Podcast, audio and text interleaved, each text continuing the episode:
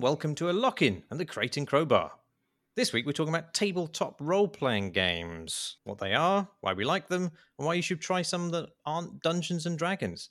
I myself am a long-time goblin botherer, but joining me to discuss this auspicious topic is an even more storied adventurer in this mysterious narrative realm, a developer of both video games and tabletop games, known for founding Rock Paper Shotgun and Big Robot Games. Some call him the Dungeon Master.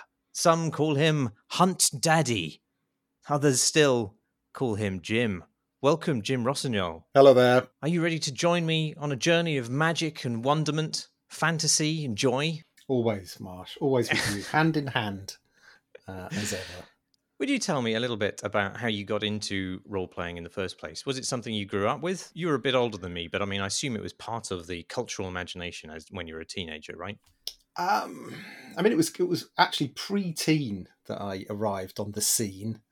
Um, it was my slightly older cousins who had first edition Dungeons and Dragons books, and they just seemed so exciting to nine-year-old me do you remember the classic artwork on those? You've got like a kind of green cowled dungeon master opening a door with some fancy landscape behind him and um, just like amazing, powerful pieces of art. And then they had the monstrous compendiums and stuff full of hideous creatures and stuff. And my my older cousin Steve, who, if you'd like to imagine Steve, is exactly the same as I am, um, with the same voice to the point where it's a bit uncanny.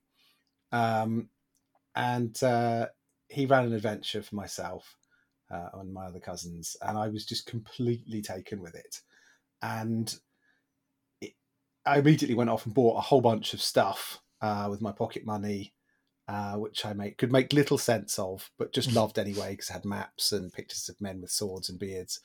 Um, and shortly thereafter, I discovered Dragon magazine, which was the uh, basically the official Dungeon Dragons magazine, although advertising a whole bunch of other stuff that I was to get into, uh, was stocked at Cordairs news agents in St Margaret's at Cliffe, um, which I which was um, so I guess I was about ten at that point, so having moved to Kent, hmm. and uh, I bought it every every month thereafter. And I don't and, remember uh, that magazine at all.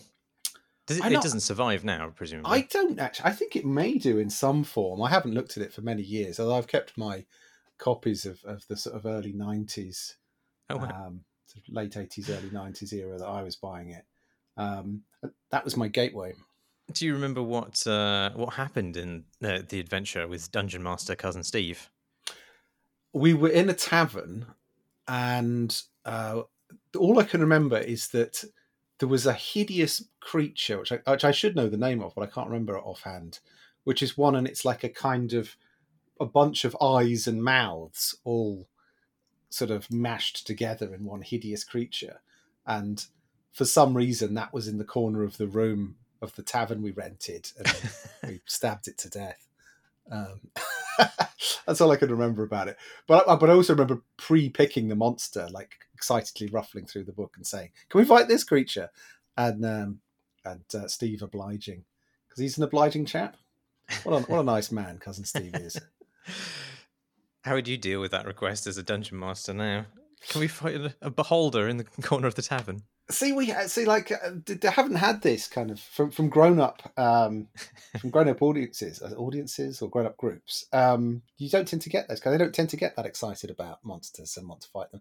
My son uh is is more of that kind of that age where he rifles through pages of uh, uh you know the, the monstrous compendium and points out um, there's a fantastic book actually which is for the Numenera um uh, uh, setting, which has just incredible monsters in it.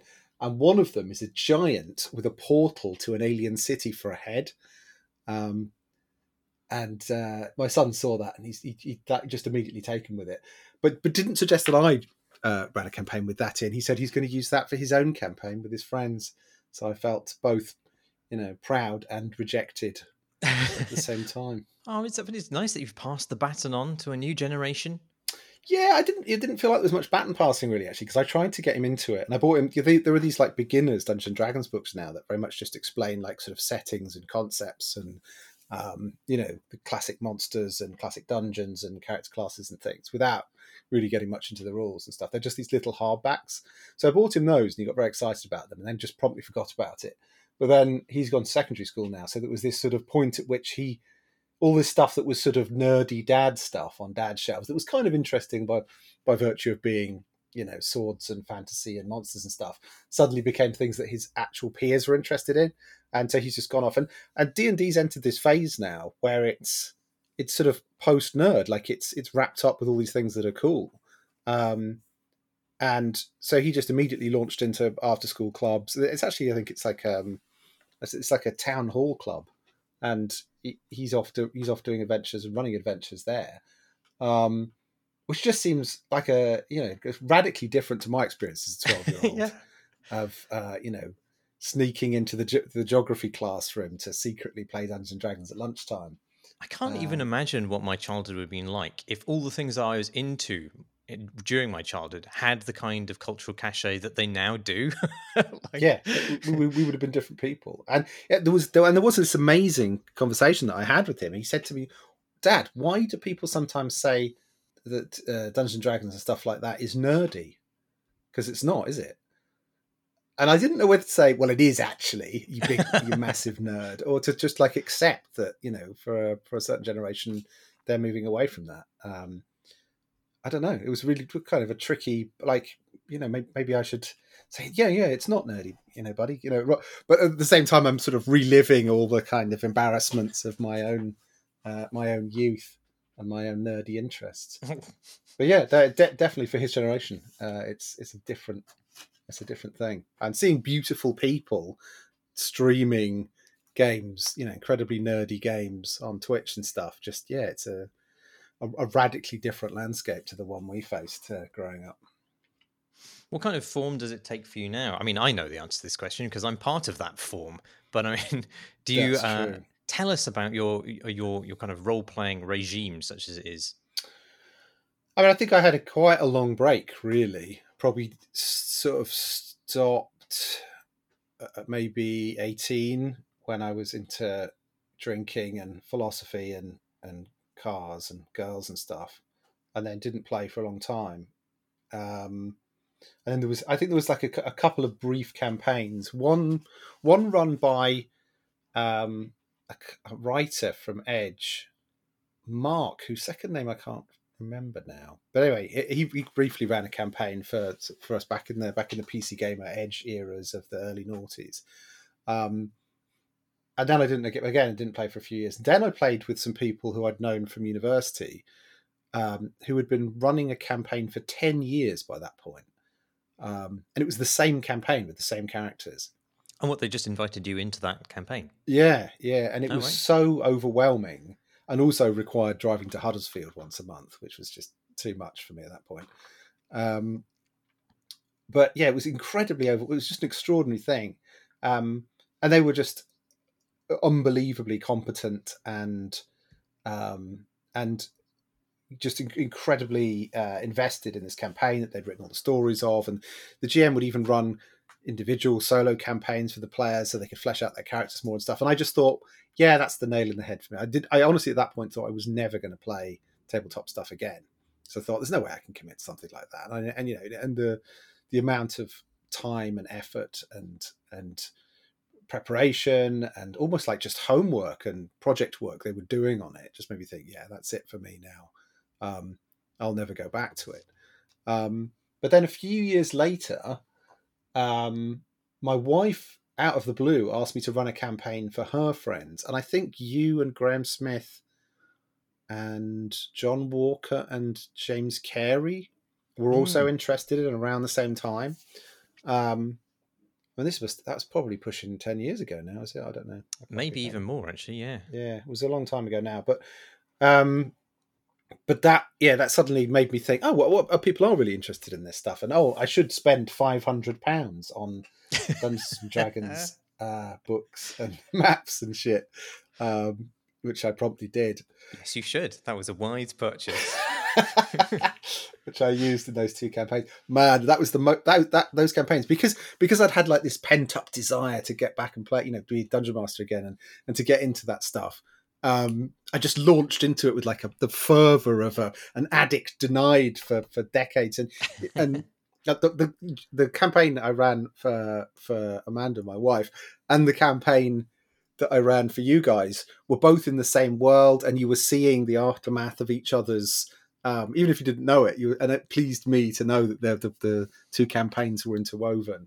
Um, you were like crossing paths in, in that world, and I had this kind of idea for some kind of denouement where you were fighting on different planes, but what you did affected each other. And we never got there, of course, because you know both both campaigns ran out of steam before uh, my extravagant plans uh, could come to pass. Also, I did the the most ambitious single scene that I've ever run in a TTRPG in that, which was that um, Wizards released this uh, grid map. I don't know how much we used the grid maps playing with you. I can't remember. Um, but one of them was like sort of a tile based one with with small tiles. I think I think it was an official Dungeons and Dragons one. It might have been one of the sort of other spin off ones. But I I built the map so that they had to escape across the city. This was this was for Amanda's group. But I was going to try and do something similar with you. And I took apart the map and then rebuilt it ahead, almost like a scrolling video game map over the course of a three-hour session as they battled across the map. It was fucking amazing. I was well impressed with myself. But I don't think anyone around the table was even remotely like cognizant of like how ambitious it was, or uh, or even gave the slightest shit because they were just chatting away and looking at their phones. Well, that's that's part of the the magic of uh, particularly you as as a as a Oh, uh, GM because you, you are very skillful at, at covering up what stuff you've pre prepared and what stuff you're improvising, and sometimes you know. I'd ask you at the end of a, of a session. So, I mean, how much? I mean, how much time do you spend preparing that? You're like, oh no, I just winged it. like, well, that's that seemed in- incredibly convoluted and precise in a way which I didn't imagine could be just conjured. But um, that's why I mean, you're a wizard, Jim. You see. I think I think the, it's much easier to. Um, I mean, we'll, we'll come to talk about what the systems we're playing, but but the sort of systems that I like playing now, they're much more enabling for that kind of play. Like playing D and D without any prep is possible, but man, it's a you know you've got to know your shit, and you know it's it's much harder. You know, you, you want to plan encounters and know how many goblins are a suitable number to throw at your your party. Um, and if you you know winging that is is is is not easy, and I wouldn't have attempted to do that in the same way. Um, and you and you know it, the, the art of doing this stuff is always you know because players are always going to throw a spanner in the works. That's that's the joy of it is that it doesn't matter what you prepare really. The players are always going to walk in the other direction, or you know they're always going to punch the friendly guy in the face or set fire to the building or whatever else. You know you have to imp- improvise to some degree. Um, but yeah, I certainly think in D and D you want to have a, a, handful of encounters and possible situations ready to go. Um, you know, you want to know the stats of the NPC that they may or may not pick a fight with, and even if you think they don't, they aren't going to, you know, they will, and then, then you've got to you've got to deal with that. Um, it's, it's funny. I was I was talking to um, another friend uh, recently about the this improv stuff. Um, and he, he, you know, he remarked that as as you have very kindly that, that, that, I, that I kind of the it, that it's seamless when I when I'm sort of improvising. But I, have always found that the, the the most delightful thing where these games are basically a conversation. And you know how ideas just get spontaneously generated as you're talking to someone. You know that always that, that conversation is a sort of spontaneous activity that gener- you know sort of generates stuff or generates itself. Um, but I find uh, tabletop sessions are, are, very much the same. So it's the the stuff that the players do, you know, the ridiculous uh, decisions that people make, or just the incredible, intelligent kind of acts they perform that you're not expecting. That's that's what's that's why it's so alive and so um, compelling to keep coming back to, is because you know because it isn't just the, the sort of static unfolding of a story. It is always this response, like to you know, you, you, try to set up the most interesting situation you can, but it's always how players um, explode that that is the, is, is the really exciting part. Yeah, I think that campaign was my way back into uh, uh, role playing as well. Mm. I had I had taken a break. I mean, I I can't remember when I stopped role playing, but I think my uh, I, I'm not sure I was maybe just an early teenager when I stopped, and uh, I probably got absorbed into Warhammer for a bit after that, and then Mm. uh, spat back out into video games. I didn't really go back to it until um, until that campaign. But, yeah, um, I had a couple of friends who always wanted to to roleplay um, during my teenage years. So it lasted until yeah until we were probably seventeen or eighteen, um, and we played a bunch of different things. Um, and I would I would buy quite a you know a variety of stuff. So we played um, a bunch of the Palladium games, which were all terrible, like Rifts and stuff like that. Um, we played lots of the different D and D settings. Um, played a bunch of Mech Warrior. I don't know if you're aware of Mech Warrior. That's become at least the BattleTech stuff. Uh, Obviously, you will be aware of it from the video games, but the um, you know obviously that started out as a, an RPG board game. Um, what else did we play? Yeah, a whole, a whole bunch of kind of like that early stuff, and I would buy some just completely random things as well. Um, that we would maybe play for one session, and you know that would be the new hotness, and I would be into that for a bit, and um, and then completely forget about it. And then yeah, I did, I did, but I as as you say, did get derailed from the beautiful theatre of the mind uh, RPG stuff into uh, Games Workshop's siloed and obsessive space war imagery, um, painting space marines and all that kind of stuff as well. Uh, which I still dabble in now, of course, because who can really give it up? and from for you from there into uh, game journalism and game development, right? Yeah, yeah. And I didn't Do you feel like there's a through line there? I mean, I didn't actually. I thought I thought there was a bit of a disconnect for a while. I think um, I talked to Kieron Gillen a while back, who um, who who has just produced an RPG of his own based on his uh, comic, which is a sort of meta commentary on RPGs. Die. Um, uh, die is one of those puns. It seems really clever the first time, and as the more and more I say it, the more kind of like, God, what that is such, such a Kieron pun. Um, to the point of it being almost painful. Um, uh, yeah, I was talking to him about this recently, and, and he's he was saying how uh, early on he always placed these things in different categories. You know, board games are separate from TTRPGs, separate from digital games, and so on. And now doesn't feel like that at all, and is very much aware of the overlap. Um, and I think that's how I'm feeling as well now. Like I can really see how um, the forms of one just bleed directly into another, and that it, it is part of a continuous landscape of this activity. Um, and certainly, work that I've done in the last couple of years has been directly informed. I say digital games work I've done in the last couple of years has been directly informed by the kind of learning and exploration that I've had from learning this new wave of RPGs that we've been playing the last few years.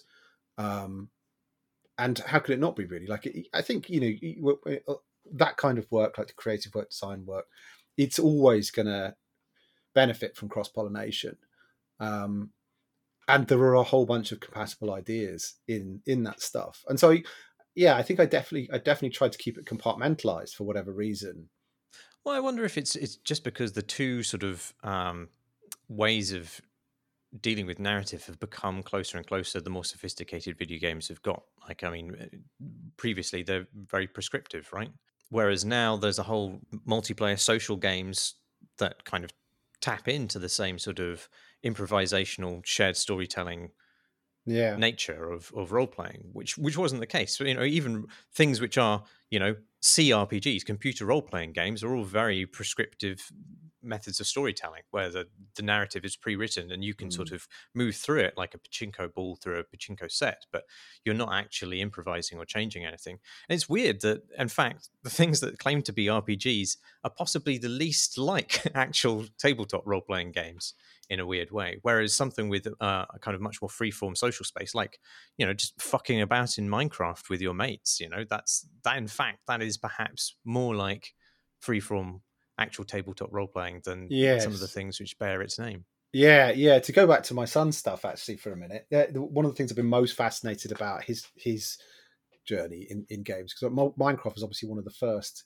games that he played. And I think, fucking hell, how is that going to change your consciousness and understanding of games if Minecraft is the first game that you play? This game that in itself is incredibly built on recombination and has more mods than the rest of gaming put together. You know, like the the possibility space that you must immediately understand games as being from playing that.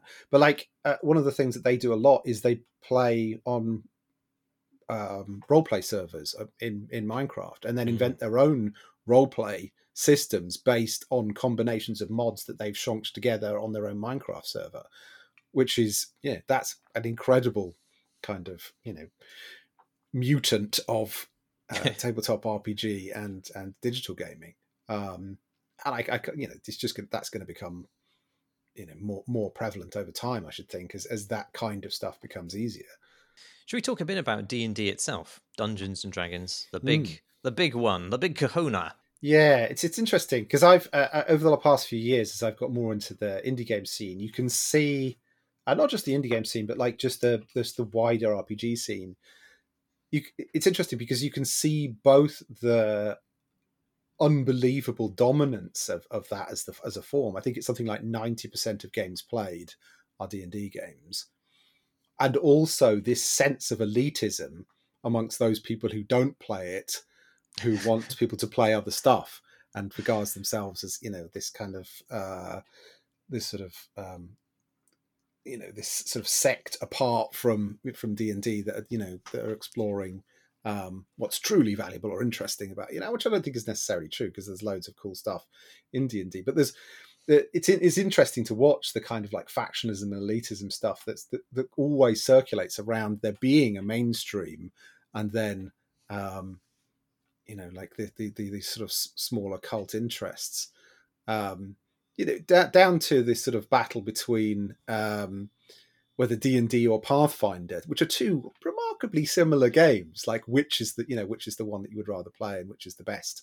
um uh, of those, you know, and that, that kind of like, oh, I, I don't play D and I play Pathfinder kind of thing, which I find, you know, slightly bemusing in a, you know, the idea that the swords and sorcery stat based um, RPGs are, you know, th- there's enough to. I mean, I'll, I'll probably get murdered by Pathfinder fans for saying this, but th- th- there's, there's enough to, you know, within that to get into an argument about, you know, uh, the, the distinction between them. Um, They're both the same and they're both shit. That's what you're saying. yes, no, they're bo- they're both fine. Uh, they're both lovely. And yeah, I, I, I mean, I, I am I'm one of the people who is slightly frustrated by the dominance of D and D simply because uh, it has this sort of monopoly position, not not out of any particular kind of um, malign uh, financial you know death grip in the way that monopolies exist in like technology or stuff but it just seems to be this snowballing effect where its its prominence just creates uh, a greater and ever greater inertia which prevents people from escaping it. Um, and that's that's sort of frustrating because there are, there are lots of different ways in which uh, you can role play and i think there are more freeform and exciting ways. But i do really like a lot of the things about d&d like um, uh, people talk about it being crunchy. I mean maybe it's worth thinking a little bit about what crunchiness means. I mean uh, do you have a Mm. take on what is crunchy about d&d I mean, uh, I think what's interesting is, um, and this is this goes across a lot of games, is, is how much people enjoy seeing numbers go up and seeing, you know, abilities expand and throwing more dice onto the table or having, you know, more points appear on their UI or you know, th- there is a sense of people really enjoy um, seeing systems work and systems collide together and have output and um, and D and D has this you know loads of dice, loads of stats, loads of spells, there's loads of possible systems that are going to mash together. You know, it's a very sort of combat orientated game.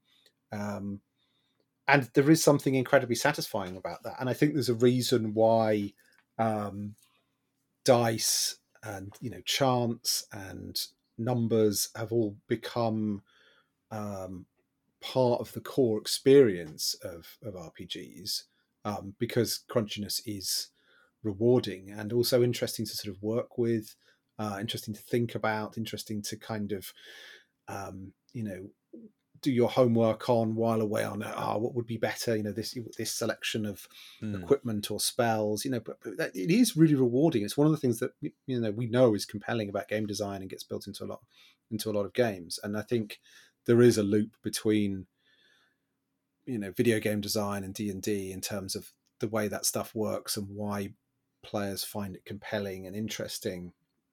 Um, but i think it also kind of it hooks up with the other thing that you were saying in terms of it becoming this this sort of inertia driven uh, monster um, I was reaching for the word colossi, but thought of, thought of it too late to include it in the flow of speech. So can we just let's use colossi because it's a much better or colossus. I don't know. Anyway, um, the, it's the fact that people have to learn quite a bit to to grasp D and D. Like there's quite a lot of rules there. You know, you're learning what your character does, what what the race of your character, you know, also does, um, what abilities they have, how abilities advance over time, what skills and attributes you have, what weapons you have, what how, how the armor does stuff, you know, and how it all impacts on the dice you're going to roll. Um, and it's a sort of it's sort of it's sort of um there's a sense of mastery there, right? Like you can learn how to play your character really well. Um, but there's also quite a big buy-in to learning all that stuff, and I think one of the things that we've discussed, um, and it's certainly something that gets discussed quite a bit around um, this topic, is the fact that once people have um, played D and D and learned that stuff, there becomes this huge sunk cost fallacy of, oh my goodness, I've learned how to play D and D and it was a lot, so I don't want to have to learn another game system because it's it's going to be as much again, right? Which isn't really true in, in most cases. Um, and even, even in the systems that are very different, quite a few of the same principles will apply, um, or, or the system will just have fewer moving parts. Um, so you won't be dealing with, uh, you know, quite as much stuff. Um, and I think that's one of the reasons why D and D has held its grip, is mm. because people make that judgment, and you know they play it, they learn it, they're rewarded by that crunchiness, they get into that, but they also are burdened by this enormous amount of knowledge that they've accrued right in yeah. mastering that and that feeds back into oh i will stick with d&d rather than rather than learn something else um, it's also because I, one of the main ways in which D and D has reached its level of popularity is through streamers as a sort of performance art, mm. and obviously as performers, they want their their performance to be legible to an audience. So they're not going to suddenly move to a new system which the, the largest part of their audience doesn't comprehend. They're going to use something which is familiar, uh, and uh, that just that just drives the the snowball to um, accrue even more snow. Yes, there's a lot of snow involved, and and, and I don't, you know, I don't necessarily think that's a bad thing. I think I, I think um, you know uh, fluency within games is is really important. You know, and, and being able to understand what you see on a screen is you know one of the key things to to to being involved and i think it does have a kind of knock on effect for what people put in games and what they design in fact i was just having a conversation this morning with a designer who was saying that the system they had designed was unlike how other how other games do it, and consequently was questioned by everyone who saw it. They went, "Oh, that's weird. Why it, why are you doing that?" Because it hmm. wasn't mm. like how other games did it, but but it was designed for a very specific reason, which once you got past it being odd, made it more useful and improved the game overall but the feedback was always, "Oh, that's odd. I would do it like other games do it." Um, and you can see how that kind of comes across there, right? Like because people have a level of fluency within uh, within games, they will always apply the knowledge they already have, and that can end up sort of removing innovation because it makes you know it's easier and faster to you know you've got the shorthand there to do it like uh, you know another game did it um, and that's true of D and I think like there are a lot of games that have basically followed that template. You know, they that that, that, that follow very much the same structure um, of you know having the uh, you know, set of attributes that describe the, the the character's capabilities and and working with with levels so that characters level up over time. You know, all those all those kind of things that that have been made comprehensible by learning how to play d&d then have a knock-on effect on how other games that get made function right so Mm. pathfinder might be a better d&d but it is still using a template that it is you know that it has evolved from or inherited from um, and i think that's that's true across a bunch of games so sometimes it takes quite a big leap um, to get out of that mindset because you've been it's how you've been educated and how you've come to understand. Like i still balk at rpgs that don't have dice in um, which i've Hmm. played a few of over the last couple of years. Um, and stuff like uh, rpgs that have no gm um, and things like that. I still you know i still struggle with with with some of those even though some of them have been some of the coolest experiences i've had um, in tabletop RPGs over the past few years, I've still kind of bounced off the um, the form being different to what I'd been trained to expect it to be. You see what I mean? Yeah. I don't know. I mean, yeah. Likewise, I, I, um, I'm a bit leery about stuff which is like solo RPGs, journaling RPGs. Those sorts of uh, experiments don't grab me in quite the same way. I think I, I just, I, I like the, the the happenstance that is thrown upon you by using dice. Like, I, I think if you take the dice out of D and D, it becomes just pure storytelling. Then, right? Mm. Yeah, I mean, maybe. I, I, I think um, so. I, I played a game not not with our group, but with uh, a group that were uh, with with with Gillen and, and a couple of others. Uh, we played this game called um, Thistle and Hearth, which is um, derivative of another rule set that I embarrassingly can't remember the name of. Belonging outside belonging, I think it's called, and that is is diceless and GMless but it does have a really specific set of moves, right? Like a bunch of um, things that you can do, and you know, and and and and sort of trigger points at which you should do those things. Um, and so, even outside it being diceless, there was a sense of um, rules derived structure to it that definitely made it a game Yeah. even as it was about telling a story in a um, in a communal and cooperative way. And it wasn't always cooperative actually. Like there was some elements of antagonism and um, but I, yeah, I found that super interesting, but still struggled with the idea of there not being that le- element of chance and there not being the roll of the dice uh, that I'd come to expect. But it- but but that's interesting in itself, right? In that we, we've now hit a point where um, tabletop RPGs are just flying off over the boundaries that, that we'd set for them and and moving into moving into other places that definitely aren't uh, Dungeons and Dragons. Maybe we should talk about a few of the uh, other systems that are out there. Yes, yes. What would you like to talk about, Marsh Davies? Well, in a note in this in this document we have, it says maybe we should start with the Palladium games slash Rifts. Yeah, I mean the Palladium Games slash Rifts um, were the thing that I moved to af- after D and D as a teenager. So that they were advertised regularly in Dragon magazine, and they had cool art, um, and they had the like like power armor and mutants and things like that.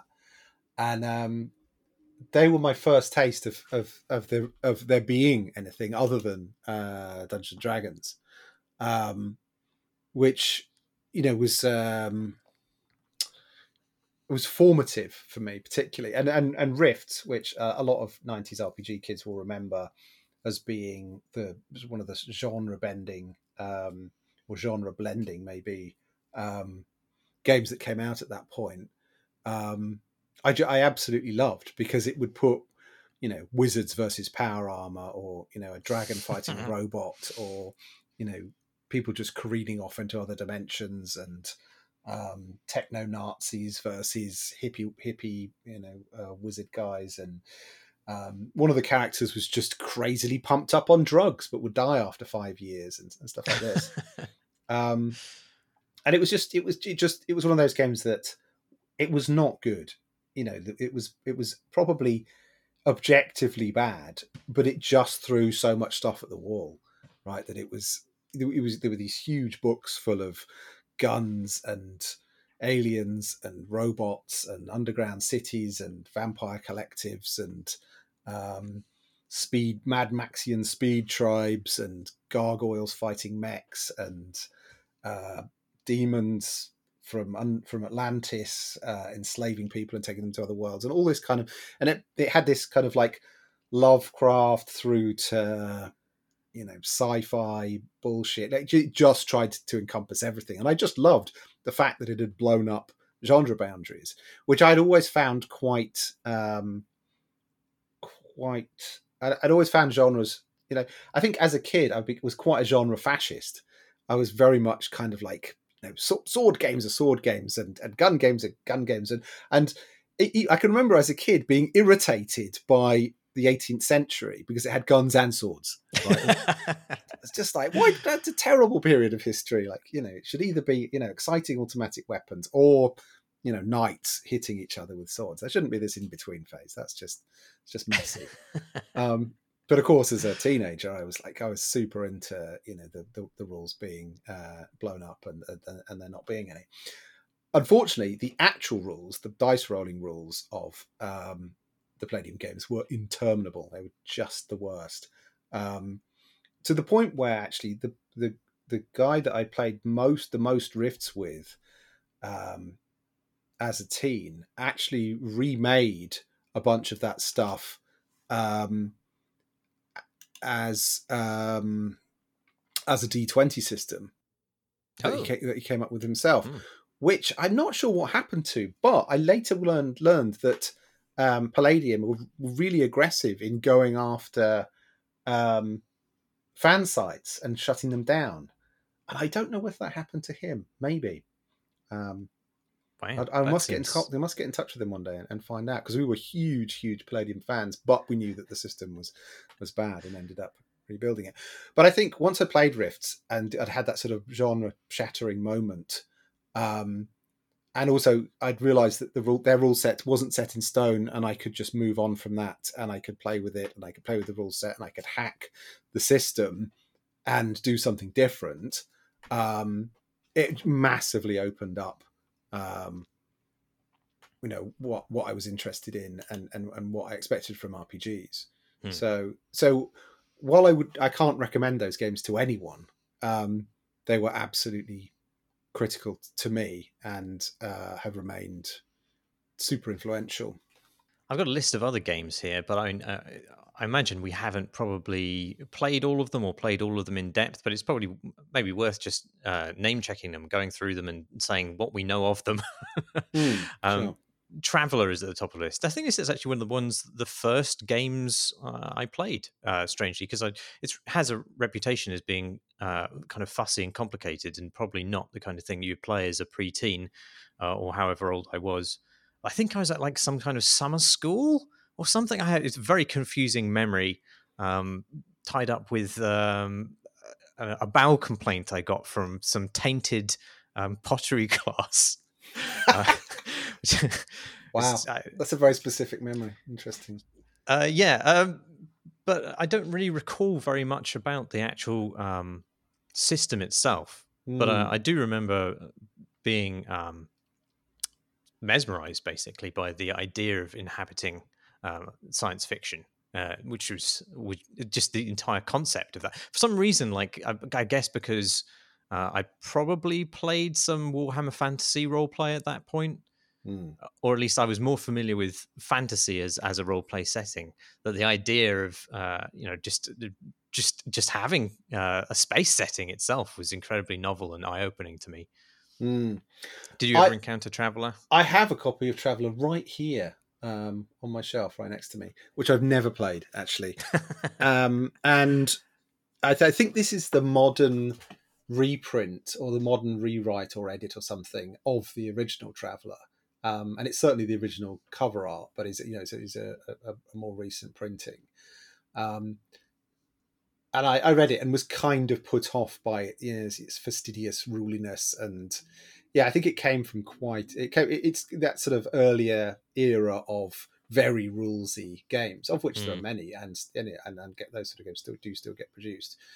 Um, the only thing I can remember about Traveller actually is that it was possible to die during character creation uh, in, in, the original uh, uh, the original rule set because because I think I think basically you created your character, um, and it the process of creating it was to roll on a bunch of tables that sort of t- you know describe their history and what had happened to them and things like that. And death was one of the things that could have happened to them uh, that was formative. Um, yes, I imagine so. Which I think I think got uh, if I if I remember correctly, it got removed from later editions, oh. much to the outcry of the uh, Traveller fan base, understandably. Uh... Oh, they should still include that in character creation in, in computer role playing games. Like you, you, can put you can put the kind of like your stats at any level you like, but there's a certain threshold below well, which well, they, you've they already died. Of, they sort of do. In in Dragon Age 2, I think it was, my wife spent about two days making her character and then accidentally backed out of the menu um, without saving it. Uh, and never went back to the game because she was so angry that it had reset uh, this meticulously crafted character that she'd made. Oh, there you go. Re- recreating the authentic Traveller experience, certainly. Yeah. I've got Vampire the Masquerade down as well, which is uh, one of the kind of games which has probably more of a, a mind share uh, in the general populace alongside D and D, probably because of the the video games. Um, yeah, I don't know. I'm, I'm never certain about Vampire. Like you know, obviously it, it, it seems to have. I feel like it has a profile that outweighs its actual um the its actual population. Like mm. I, I, I think fewer people play it than a bunch of other games, or it feels like it. Eh, but but yet its profile is is quite high. I think it's because it was one of the first RPGs that seemed a bit cool. Mm, very was, edgy. Yeah, there was a sense of like edginess and modernity to it, wasn't there? Mm. Um, I think there were a few of those games, like Cyberpunk and Shadowrun and a few others, that just were just a bit cooler than the nerdy Dungeon Dragon stuff that we had been playing. Um, we're a bit more urban, we're a bit more aware, perhaps a bit more politically aware. Um, and also, I think the generation that were playing them had perhaps grown up a little bit more. Um, you know, it wasn't necessarily teens that were playing it by that point. I mean, I'm speculating here because I, I never got into the vampire scene, and the people who played it frightened me uh, when I was at university. So, um, so I don't know. Okay, I can't vouch for, for Vampire. Um, I have got. I did buy uh, the Masquerade recently. Uh, the I think it was just like the fourth edition of it or something that came out recently, and even even now, struck me as basically being a bit too cool. Uh, too cool for me. I'm not sure I can run something that is uh, quite as slick and attractive uh, as that. I need it to be a little bit more lumpen and goblinoid um, mm, to make sense of it there's something a little bit uh, disquieting in its uh, its edginess. Because it i mean it encourages you to uh, you are bad creatures. You're evil. You're vampires. Uh, and the the extent to which it encourages you to lean into being oh i'm really dead evil i am. I, yeah but i can see why the edginess would appeal right? Like, yeah. uh, and i can see why that would give it a greater cultural cachet than than you know being being a uh, a wizard. Um, but yeah, I sort I sort of agree on that count. Um, well, it's it's the difference between being a rapscallion as you are in many of these games, or you know, or or somebody who lives outside the law and maybe doing bad things, but then vampire seems to lean into fairly kind of large scale uh, indulgences of fascism. And, yes, uh, yeah, there is uh, being you know being a true dark lord um, in, a, in, a, in quite an embarrassing uh, way. Yeah, it's like people who get a little too into claiming their, uh, you know, their allegiance with the Sith or uh, uh, yes. Slytherin or stuff like that. It means like, oh, you're you're the twat faction. Okay, got it. We've always had we've always had close encounters with those people. yeah, uh, none of which I, will be listening to this podcast. I am certain. I'm sure, of course.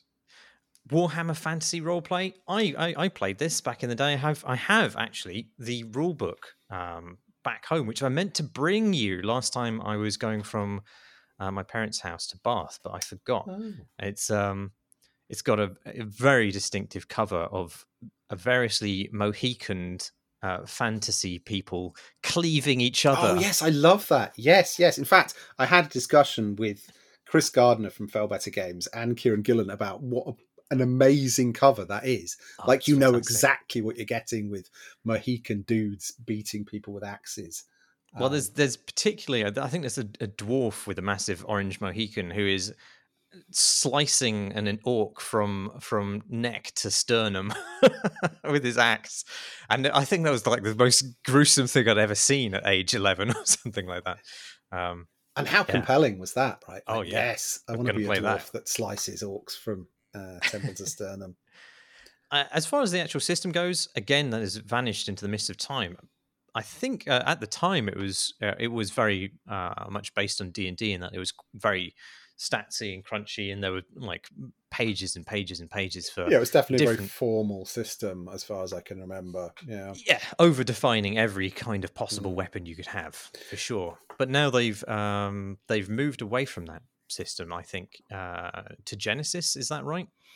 As yeah, I'm I'm gonna say yes, but I'm sure someone will correct us if that's not correct. Uh, the Genesys. So so the Genesys system, uh, the the, the game that I've ha- heard the most reports of with using the Genesys system, um, and thought about playing, but actually we did play the Genesys system, but we played something else, which we'll talk about in a second. So the the, the system that seems to have um, brought most attention to it was the last Star Wars role playing game which I believe a member of this podcast, uh. Indeed. Thursten, ran a campaign of. He did Um, indeed. I is think that it's still campaign- going. Oh right, okay. It's not a campaign you played it then. No, no, no. Um, yeah, and and um, so that so that's definitely what brought the Genesys manual to the attention um, of people, or Genesys system, I should say. But there is a system agnostic manual, which I can't find. I was looking for it earlier. I think I've loaned it to a game designer who has never given it back to me. Um, and yeah, so that was a system agnostic, and just kind of fascinating because it was a it was a dice pool system with without numbers. So there's uh, so it's dice of a poly- polyhedral nature, but each one has symbols on it, and the symbols represent um, essentially different. Um, they are, they are it's a currency of sorts, um, more like a sort of narrative currency, isn't it? Um, and you interpret, you sort of read the bones, you interpret the symbols to work out what's happened uh, after any given action, uh, which was super interesting, I think. But I think our group ended up just deciding it was superfluous to like they may as well have been numbers, kind of thing, Mm. um, and actually actually slowed down the process of us in of us figuring out what went wrong. Like, you know, rolling a six would be a success, kind of thing. That's more sensible than look, we've got this symbol, which means great, and then two other bonuses that you know, it just it just kind of it, it was a weird kind of like I can see exactly what they were going for, and it was super interesting and it was super iconic, and it had this kind of incredible sense of playing with something new and interesting, and was but was nevertheless a kind of uh, speed bump that we didn't need or want. Yeah.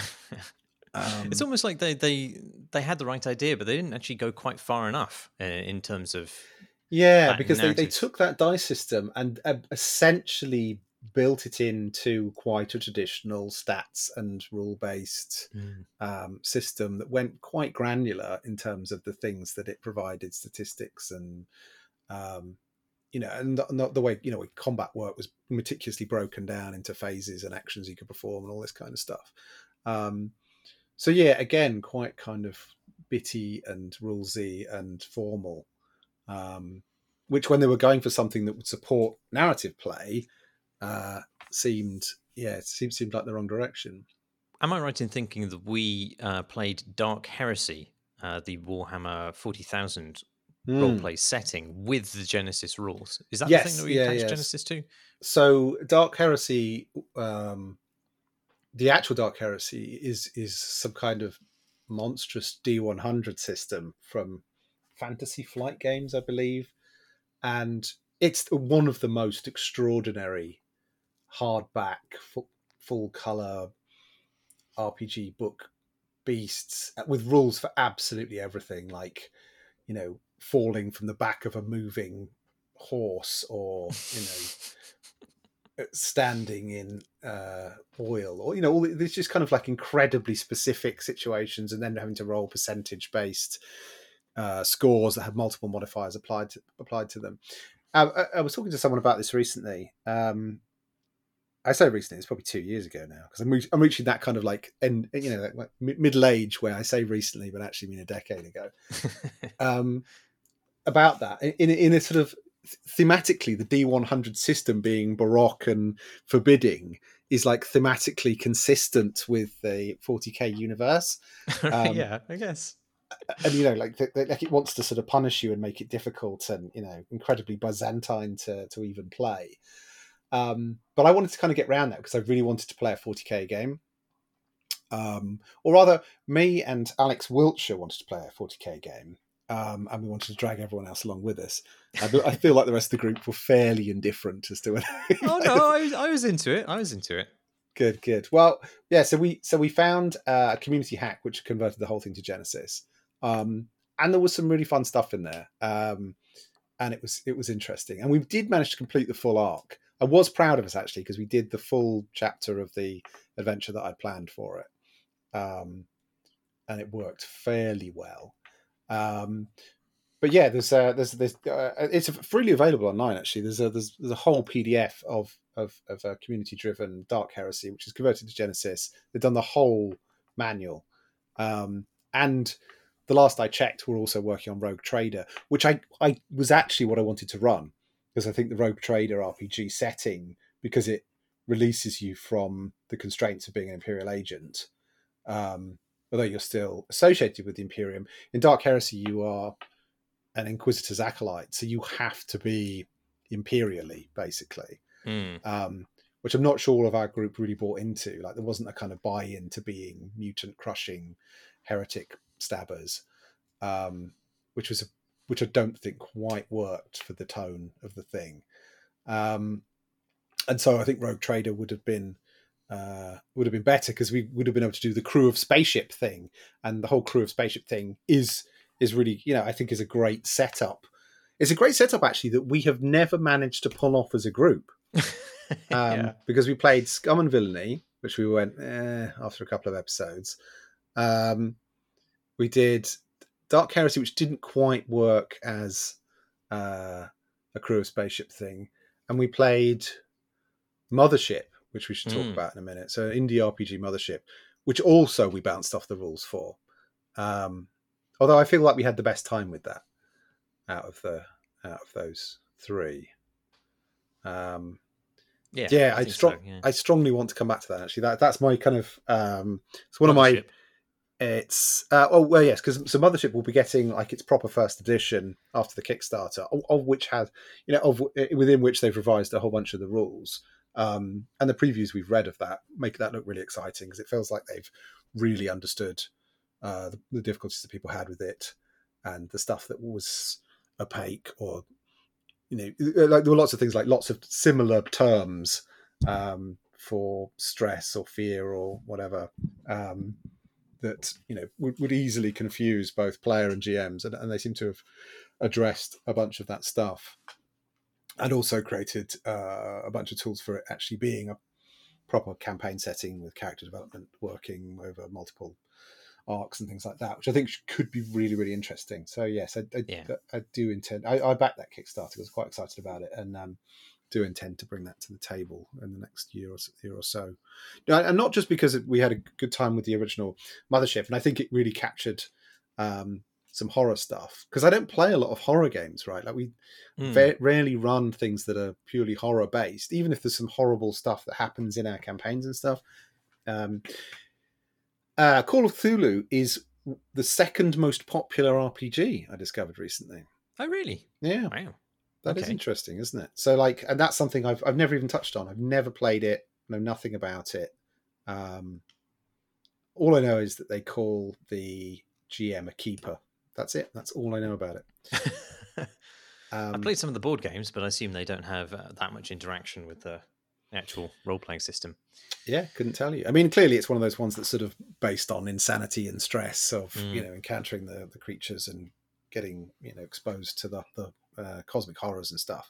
Um, but as a system, yeah, apparently hugely popular. I think probably more in the US where the sort of Lovecraftian mythos has maybe more of a hold than it does in Europe. That's Um, weird. I mean, I haven't even seen that much s- sort of um, you know, streamer stuff about Call of Cthulhu. I mean, I'm basing this on stats from portals that run games online, like Roll20 and things like that. Oh, wow. um, and that is the second most played game, as, as far as I remember. Interesting. is- Well, maybe we should take a look at that at some point. Yeah, I mean, I am a kind of a sucker for that stuff. I do like that uh, sort of um, that aesthetic. Um, so it would be interesting. Yeah. You've also written Modiphius D6 down here, which is uh, a couple of words I'm, I'm not familiar with in that combination. Uh, yeah, I mean, again, these that's that's not a system that we've we've run. I was just I was basically just writing down the books that I have on my shelf.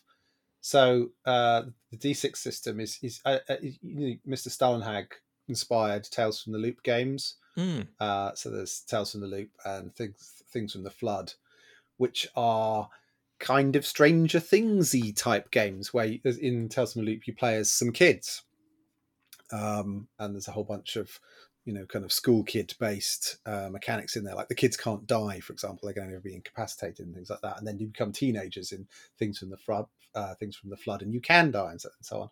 There's loads of really interesting and cool stuff in there. In one of those games, you get to play a theme song, which allows you to overcome uh, all odds and things like that. Um, and there's there's just really funny, interesting stuff in it because it's both Swedish and American settings in there. So it's got like a list of what jock and nerd names are in Swedish Oh, um, wow. and stuff like that. So yeah, um, so their D6 system is spread across, a bunch of games that I own but have never run. So those games, uh, I think the Forbidden Lands games as well. Forbidden Lands is, is super interesting. Haven't got, really got probably haven't got time to cover it here really, but like a sort of classic, very tropey fantasy game, but using that uh, D6 dice pool system. Uh, but also is in an attempt to do quite an open-ended system, and it comes with this incredible map which has stickers with it, so that you can put stickers on the map for the stuff you discover as you explore. So, like if you find Oh, a that's cool. ruined castle, you can stick the ruined castle on the map so that you know where it is and stuff like that. It's just really nice. That's nice. Um, and uh, uh, Coriolis as well, which is their kind of uh, Arabian Nights type um, space epic game uh, that used that system. But yeah, sadly never played that one. So Hmm. that's all I can say about it for now. Numenera. Chris Thursten ran a uh, campaign of this for um, I can't remember who else was in it. I think probably Graham and one of the Toms.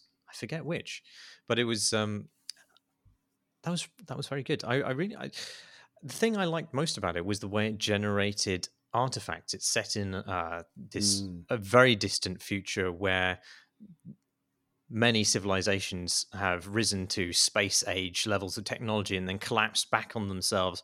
And so the Earth is just this massively scarred mess of uh, distant civilizations, which are also of a level of technology which is completely beyond that of the player's understanding.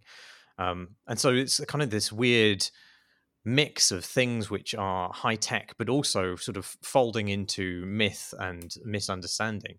And you come across these artifacts, and you can sort of um, you, roll against various different tables to assemble their their properties, and the kinds of things that that system generates are just really exciting, and they're often like not obviously useful. And I, I find not obviously useful things the most exciting items to have Mm. in role playing games because you you can it's it's then down to your ingenuity of how you apply these things um and that was that was very exciting there's there's also a sort of um um a currency system i think where you sort of uh you you trade back and forth with the gm um uh, tokens which en- enable you to uh, uh, enact things with greater effect, but also um, allow the GM to punish you with, with greater effect or throw um, obstacles in your path uh, at a later point. You sort of trading back and forth. I think that's quite quite exciting as well. Yeah, I think that that kind of what I've termed narrative currency mechanic is Mm. is is finding its way into lots of different games. So that kind of like, as you say, trading back and forth, trading for advantage, um, uh, you know, accepting sort of narrative bargains to get out of sticky situation stuff finds its way into into lots of different games now in lots of different ways. Um, and that's that's one of the things that i've post kind of like the wave of traditional rpgs that into sort of more modern rpgs and and you know sort of the sort of post d&d stuff that that kind of innovation is one of the ones i found most most interesting. Um uh, Numenera is not one I've, I've actually run. I've got tons of the source books and, and things for it because it's just so beautiful. Like Mm, they're good art. they are extraordinary, and and and just you know not just in the not just in the sort of art and production value of the books, but just the ideas that the, the monsters are incredible. The there's a book that's just a huge compendium of those weird artifacts, and as you say, like a lot of them are just super funny and weird and interesting things. Um, and so yeah, I just want to be able to play a game where I throw some of those in there. Um, you know, just weird objects that do unexpected things, and because you can see the kind of um, sparks for which they're gonna, you know, they're gonna, you know, the, the, the sort of creative uh, ideas that that, that they're going to be. You know, like they, you can see how they, the players are going to riff off those and come up with. Uh, you know, weirdly improvised solutions for things based on ha- you know having access to this sort of uh, eccentric portfolio of equipment. Um, and I really like that in RPGs, and I think that Numenera is one that does that particularly well. Although I do think it's quite formidable as a setting. Um, one of the things that we as a group have, uh, I think, have struggled with a little bit is any setting that requires the players to know quite a bit about the setting. So that was one of the things that we had with 40k, is we had two people who didn't really know anything about the Warhammer universe, um, and so we had to kind of come up with reasons why their players didn't know anything about that universe. Um, but it didn't always make for for smooth gaming. Um, and I sense that Numenera might have similar issues where it is such a rich universe. It puts quite a heavy cognitive load on the GM to know and understand factions and characters and uh, different types of monsters and artifacts and all the rest of it. There's a, mm. there's a lot there, and you know it, it, would be great to put some of that load on the players, but that's not always a thing that they can do. Like not everyone necessarily has access to the source books, all that kind of stuff. It becomes uh, yeah, yeah. The, that's the reason I've never run it because it because it looks formidable to put together and play. I think you know all of these role playing settings are, are, made much easier if if you can cast your characters as people who are interlopers in a setting they're unfamiliar with, because mm. because otherwise you have to uh, believe you know you have to put yourself in the headspace of a character who understands things that you as a player just simply don't have any familiarity with. True, um, true. However, and I and I'm, I want to move us on at this point to to to the game that we have found to be the daddy mm. is that we have played maybe two campaigns of Blades in the Dark at this point. Mm-hmm. And there is something about that campaign and the setting and the way it's set up that has removed that barrier of entry. Like people just get it, they just understand the setting.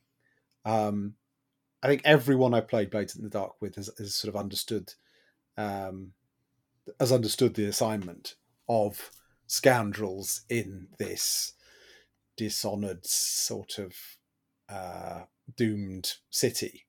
Um, and it doesn't take a lot to set up, you know, the fact that your criminal gangs fighting over the resources in the city, and it is quite a complex fiction, you know, like the the way that the way that um, death works within it, and the spirits becoming trapped, and ghost hunters having to burn the spirits, all you know, all that stuff. There's loads there, but you are scoundrels in a heist movie is so well supported by the game as a um, as a rule set that it coheres really quickly and people seem to understand what to do. And i think it, it it's it's one of those things where everyone is on the page on the same page very quickly which i wasn't expecting of it right? Because it's not generic in the same way as like oh we're, we're, we're marines in uh, an aliens game or you know or we're you know a wizard and a paladin going down into a dungeon. It's it's slightly off brand, mm. But everyone kind of buys into it and very quickly understands you know how to be a scoundrel and how to play, um, which I think has made it a delight. You know, it's made it. It's it's it's been the surprise of the last ten years for me. Um, and even when I read the book, I was not convinced. I was like, I just can't see how this is going to work at the table. And as soon as we played it, it lit up, and even the first session was absolute magic. Um, and I feel like it's the culmination of a whole bunch of stuff, including that kind of narrative currency thing, the narrative currency and that being stress for your character, um, which you build up and have to manage and reduce, and um, can end up knocking you out, knocking your character out of the game completely. Um, and I think all of those things um, coming together, you know, that that it, it just provided this kind of um, previously unplumbed depth of, of RPG experience, which I, which was been incredibly rewarding. What, what did you feel like? Uh, can you remember what what, what you know when because you hadn't played Blades at all or read the rules or anything? No. What was your impression what... of it when we when we started playing? I think what did we move from? Had we just played a D and D uh, campaign just prior to that? I don't think we had played together for a while before that because you weren't part of the first campaign. In fact, no, we played indeed, two, yeah. in fact we you... played two campaigns before you joined the group, and then, and then you joined. And um, we've had the subsequent two. Yeah, I mean, I found it incredibly easy to get into, and I think this is one of the things that makes me uh, a frustrated evangelist for systems other than D and D, is because I, I, I approached it with some trepidation for the same reasons that people are often put off learning new systems. Um, but it was just so uh, intuitive, um, and not only intuitive, but it was uh, the the system itself is is thrilling to engage with for reasons which are adjacent to what I was saying about the items in Numenera, where they aren't, you know, they're not necessarily obviously applicable. In in Blades, one of the the things which I which is most delightful about it is like in D&D you have a set of attributes that you test essentially mm. but unlike in D&D those attributes are very ambiguous and they overlap. And even in the rules, it says, you know, uh, in a certain circum, you know, if, if, you're trying to shoot somebody, maybe you'll use this attribute, but in certain circumstances, maybe this one will be more effective. And there's this huge kind of blurring between uh, what those words mean. And the the more that we've worked with this system, the more um, uh, admiration I have for the the designers of Blades in the Dark because just the way that they've used words to title those attributes is perfect. Like there's a perfect amount of overlap in their meaning and ambiguity with other attributes. It's it's an exceptional work of linguistics to have achieved that, I think. Mm. But it mm. also, as a player, it just makes things much more kind of uh, fun to improvise with. You're constantly thinking, well, I mean, okay, uh, I need to do this thing in most obvious circumstances, I'd use this attribute to test it, but I don't actually have as much. You know, uh, I don't have as many points in that attribute as I do in this other one. Can I make a case for how I'd use this other attribute to achieve this same end. And you end up, you know, like trying to work out how you'd use brute force essentially to to uh, expertly snipe somebody, and and trying to make those two things fit together is is is really thrilling. And especially if the if the GM is game for it and they're also trying to support you, it becomes kind of like much more collaborative. I mean, I think you you, you hit the nail on the head there with with with phrasing it, making a case for, because I think that's what's super interesting about it. So taking one step back, right? The it's an so it there's when we talk about Blades in the Dark, sometimes people get the impression, those who haven't played it, that it's in in some way less rulesy than Dungeons and Dragons, and it is in the sense that the way the rules applied uh, ways the ways rules are applied are about making a case for or having a conversation about but the rules are incredibly tightly and specifically architected to make that plausible and to provide it with a set of constraints that means that you are not just going off the reservation right? There are there are mm. there are checks and balances built within it. There are limitations. There are but it's but the structure of the of play within it is less about working how you can stack a, a, number of a set of numbers to have the best advantage on a dice roll although it is about that it's more about a negotiation of how that makes sense narratively which i think is is just mm. a, a, an amazing kind of extra step so so you should say that blades in the dark is based on the powered by the apocalypse stuff which has which is which is uh something that we haven't played but is is foundational for this, where it was about moves, like things that your character could do that, that kind of really, really sort of um, changed the way it worked versus um, the way uh, so D and D worked. So D and D would be testing an attribute against a situation rather than saying I'm going to do this cool thing and this is how I'm going to do it. Um, and Blades in the Dark sort of took that and I think in some ways formalized it as well as sort of running with it. Um, but I think what's really interesting about it as well is that in D&D you can actually have this sort of antagonistic relationship between the GM and the players. Like the GM can throw a particularly hard monster at the players that might just kill them all, right? It might just sort of knock them out.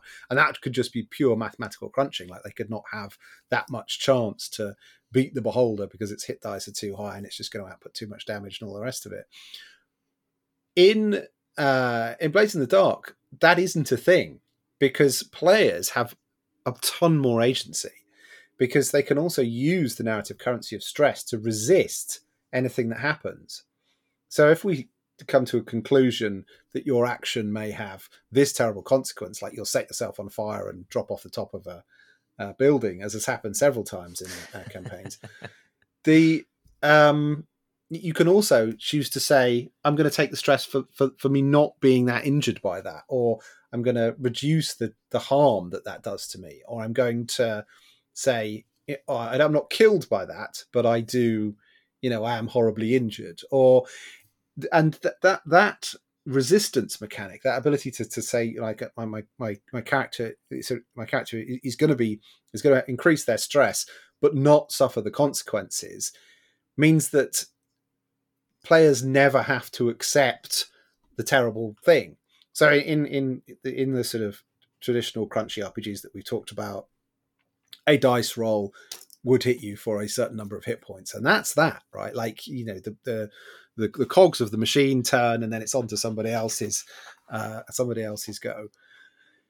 It's it, it, Blades in the Dark skips that, and uh, it, and it um, it doesn't. It doesn't. That skipping it is the wrong way to say that. It is to say it. It it it, it uh, transcends that almost like it, it, because it sort of ties it back. It builds it back into the story, and it gives the the agency back to the player. And so there is this. Um, and so while there, there could be an antagonistic relationship between players and GM, you know, the GM setting up challenges for players to overcome in the D and D type stuff, it is far more skewed towards a collaborative finding out what happens with the GM and players in in Blades in the Dark. And consequently, and this goes back to what you were saying about um, improvisation early, earlier in this chat, is that it is much easier as a GM to just sit down at the table and play to find out what happens in Blades in the Dark and and related games and not have to put in the sort of formal prep that you would want to do for a traditional game like like D&D be, just because of the way the system is set up and just because of the way so much of it is going to come down to negotiations and there's a lot of other stuff in there right a lot of a lot of blades in the dark is about just getting straight to the action um you know the whole idea mm. of the engagement roll the idea that you don't really have to come up with a plan you do it retrospectively. Um, Blades in the Dark is the game designed around the motif of a, a, a, heist movie like Ocean's Eleven, where it only explains how they pulled off the heist by continually flashing back to the things they did to set up the um, uh, set up the action. Um, Again, the, which is paid for out of the same currency of, of stress as well. Right, exactly. Yeah. So so while it has a kind of free form improv delimiting and conversational approach, the formalization of that through the limits of stress and the sort of narrative currency and the number of dice that you have per action and, and stuff like that means that it is both um, f- freeing and improvisational and extremely crunchy, right? So it's got it's almost like the best of both worlds in that sense, in that we still get the moments when you do the big dice roll and it just goes all horribly wrong, um, and uh, and also that kind of freedom to get out of the consequences of that and and to play with the consequences of that and to take uh, to take risks and to do extraordinary things and to to state that you want to do extraordinary things and then see if they come off.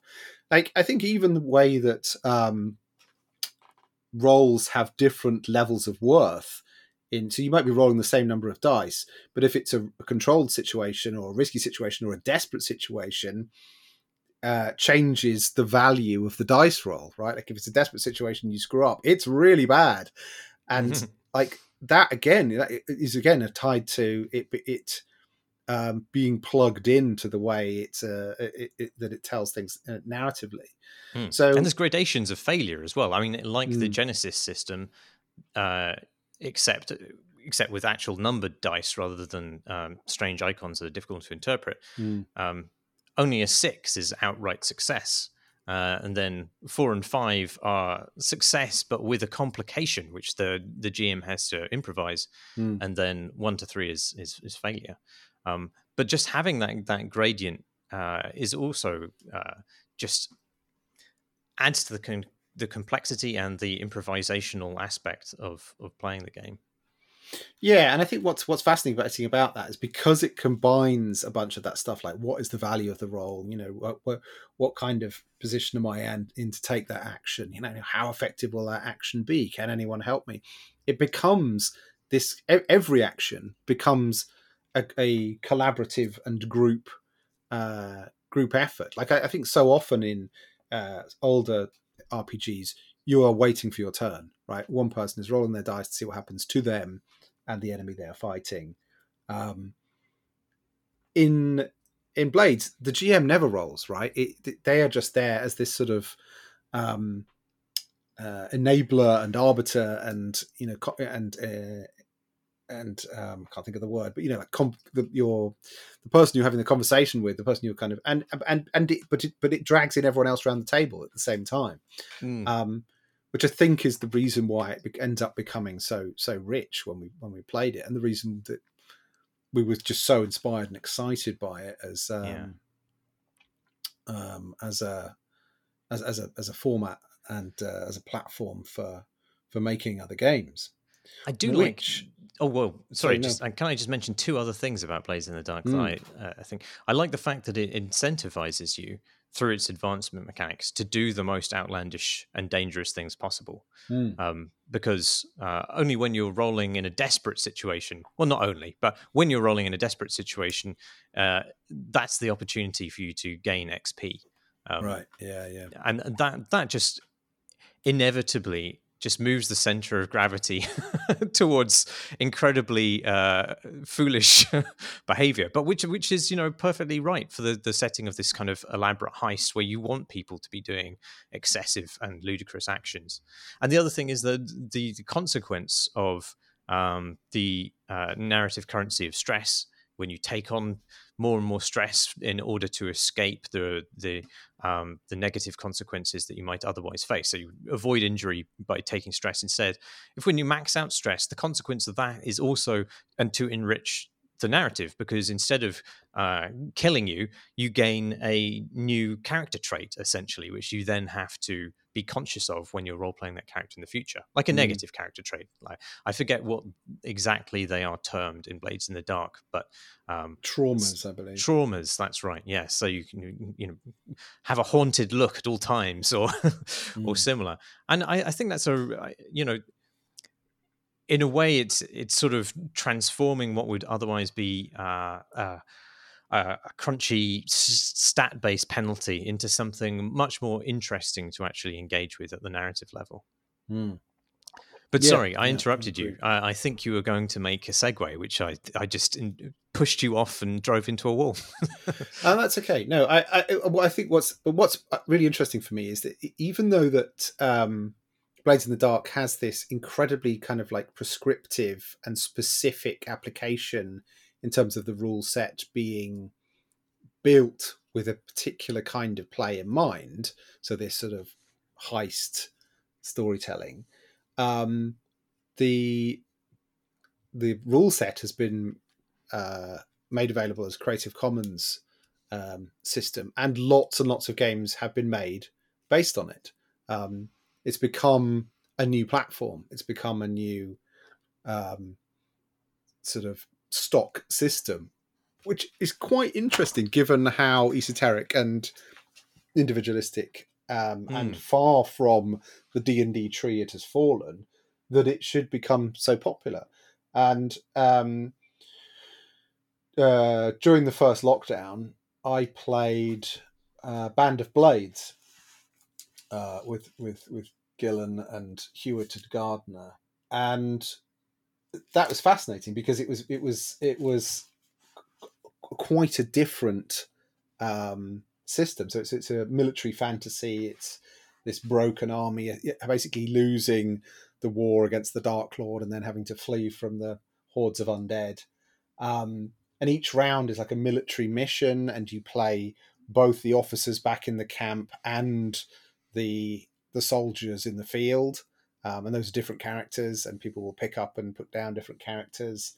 Um, in a way that we haven't done with Blades, but could, right? Like you aren't necessarily attached to your character in Blades. The the important thing is the is the gang, the uh, you know the group of scoundrels and what they're up to, less than the individual um, characters, and that's made super explicit in Band of Blades. Um, and that and it had and it was you know you're fighting monsters in that, and I think playing Band of Blades made me realize that adapting um, Blades in the Dark was going to be possible right? That it was going to be something that could be applied to a bunch of different settings in a bunch of different games. Because I think before that, uh, was it before that? I'm pretty sure it was before that. We tried playing Scum and Villainy, mm. which was the same rule set adapted to um, a kind of derivative Star Warsy sci-fi setting. Mm. I didn't we, find that worked. Though. We bounced off it really hard.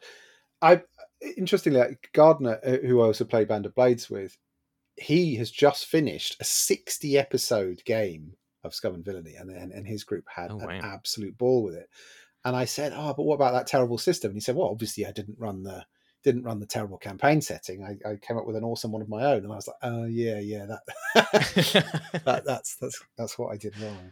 Um, well, it's interesting, isn't it? What so just to dwell on Scum, Scum and Villainy for a second, I think one of the things that we found uh, a mismatch between the Blades uh, rule set and the setting was that Blades has a sort of uh, pressure cooker feel to it. Like everybody's trapped in this this fucking horrible city, and things are getting worse and worse and worse. And there was something about Scum and Villainy, uh, the, the the sort of planet hopping nature of it, which lost a lot of that sense of containment and direction and focus. Do you think? I mean, looking back at it and taking on what Gardiner says, do you think that is uh, that was the problem, or is it something uh, else that we ascribe to that instead? I mean, the, the, perhaps that perhaps that uh, quality in Blades was more important to our specific group um, than it was to others. Um, maybe I don't know. Like, there's certainly a pressure cooker thing in Band of Blades as well, right? You've always got the enemy army just behind you, even though you're traveling across a landscape. You are constantly under pressure. Um, and maybe I just didn't find a way to make that work in Scum and Villainy, and I, maybe I should have thrown away the, the, the setting it came with and come up with something that would work for our specific group. Um, yeah, you know, and I've heard other reports of that system being super great, and the fact that we bounced off it suggests that I just ran it poorly. You know, I didn't, I didn't do the work necessary to make it work. But I do think, I think, I think you're right to identify the pressure cooker thing as being important um, for blades because it's what makes the stress mechanic really bite. Um, and also the sort of factional stuff that takes place within it. So that's one of the things. One of the sort of undersold elements, maybe, of it that is that every action causes this reaction amongst the other factions. So you're always going to piss somebody off because you're always stamping on somebody else's turf um, with each action that you make. Um, which I think maybe I don't know. Like maybe we need to find a way for, to make to, to, to bring that to life and make it work in um, in Scum and Villainy. We also played um, Cyberpunk as well. Ah, well, are we allowed to call it Cyberpunk? Because I think uh, I think we literally have to call it CBRPNK because okay. Cyberpunk is actually another RPG.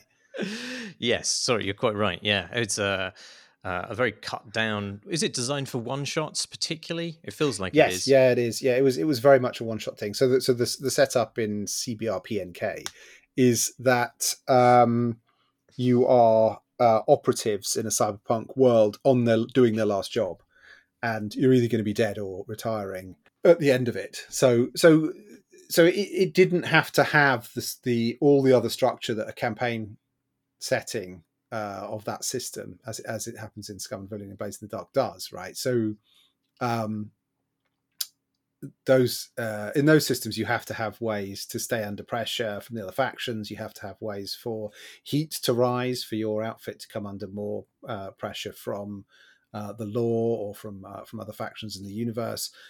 Um, but in uh, cbrpnk you just end up uh, dead or on fire or you know or, or having made it and you know and having done your last job and having you know having your mind transferred to an AI or whatever it is that you decide is your retirement. Um, so yeah, it's just pure one shot where you burn you burn through the the uh, the stress uh, narrative because by the end of it, it doesn't matter, and you're you know you're gonna uh, you're gonna win or die. Uh, and I think we mm. played two one shots of that, um, and they were both just breakneck and, and great fun. Um, yeah, really again, lent into the uh, the blades thing of of asking you or inviting you to do the most excessive thing possible at any moment. Um, and uh, that definitely happens in CBR PNK, where you're sort of backflipping off the off the bonnet of a moving hover vehicle to to pirouette through the air while shooting people. Ah, great fun. yeah, it was it was really it was really really good, and I, and, it also it it did it it did the just playing to find out what happens thing. Um, brilliantly in that it just gave you a bunch of parameters for how to set up and then just off you went you know you, mm. no no prep. You don't you you specifically don't do any prep. You're never going to encounter these characters again whatever like where are you? At a party in a warehouse. What have you got to do? Kill the dj you know and it's just go. Yeah. um, and then you see what happens. Um, and both times we played that, yeah, it was just it was fantastic. I did do a tiny bit of prep on the first one actually because I was irritated that the prep that I did, I had an idea that uh, you'd have like an orbital elevator going up into space, and that your last action would cause it to come crashing down to Earth. And I forgot to do that bit, which is the one bit I'd kind of prepared for it, which I, which I still regret. Never mind. We had fun anyway. We did. It was terrific. Great stuff. On the back of those uh, those experiences, you and I then decided to try and write our own uh, setting for a, a, a, sort of Blades esque off brand campaign. Um, I can't remember the exact origins of it, but I think we we fairly quickly honed in on wanting to do something in a. I think it was a fantasy world originally, right? It was a mm. sort of. Hmm. Um, yeah, I think we were, we were really we were really into the sort of the monster hunting uh, notion initially. I think was it. Um, mm you know, like, uh, like um, I think we, I think it was a sort of a fantasy zone, like because because the other the, the, other the game that's always been a huge influence on me is uh, as the Stalker video game, mm. and that has a sense of pressure too, right? Like you're trapped in the zone, and there are factions that are all struggling to get what they want from that zone and colliding with each other, and um, and it and it very much has that um, sense of a lot of moving parts within a confined system. So there's lots of things going on and colliding with each other, but but no one can get out of the zone. You know, no one can escape, kind of thing. They're all you know stuck in this pressure cooker of this hazardous environment. Um, and then we ended up playing loads of Hunt Showdown as well, which doubled down on the same thing of the sort of monster hunting, magical bayou swamp um, situation. And, and and you know we ended up it, it just it's one of those things where everything seems sympathetic to everything else in terms of what we were interested in. Um, and yeah, our original take was to do on on Teeth was to do um, to, to do a fantasy world, which you drew a beautiful fantasy world map for. Um, oh yeah, which, which, which, I regret we won't we won't be using because we ended up moving it to uh, 18th century England. That was the right choice, though. I think it, it definitely was, um, and it, I think it fits our our own interests in terms of history and Englishness and horrible Englishness. Um, very well. Yeah. So now what we have is uh, uh, a massive, massive setting uh, set in 18th century, uh, somewhere in the north of England, some unnamed um, location somewhere in the north of England, which has been um, quarantined after many for many years following uh, a terrible uh, occult experiment which went horribly wrong and cursed the entire location. And the players are um, professional monster hunters who are hired by the crown to go in and keep things sort of uh, on an even keel, uh, essentially killing monsters, yes, and, and helping the people there to some extent, but largely for the um, purposes of the uh, crown's continuing mining of the area for um, occult resources. So you're not necessarily good people, um, and on top of that, you also have a hidden agenda, which might be um, anything from raising uh, a dead god to destroying England itself. Maybe both, right? You know, maybe both? both? at the same time. Yeah, but it's interesting the development of this because uh, as as we kind of built on the rules um, that we wanted, we found that some of the things that we were trying to achieve with the setting weren't actually that kind of um, simpatico with the the systems.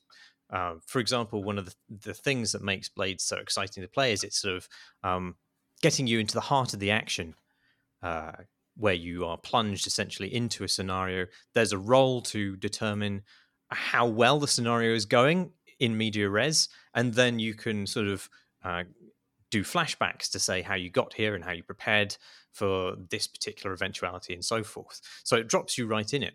But one of the things that we were thinking of doing originally was um, more of a sort of procedural investigatory thing where you're coming to a, you know, like a mm, a scene of some uh, horrific carnage and then you're sleuthing your way through it essentially like like almost like the um, Sherlock Holmes Hound of the Baskervilles sort of scenario but that doesn't quite work with the the systems that Forged in the Dark presents because it wants to kind of constantly push you forward through that sort of stuff mm. and and have you decide it essentially quickly in retrospect.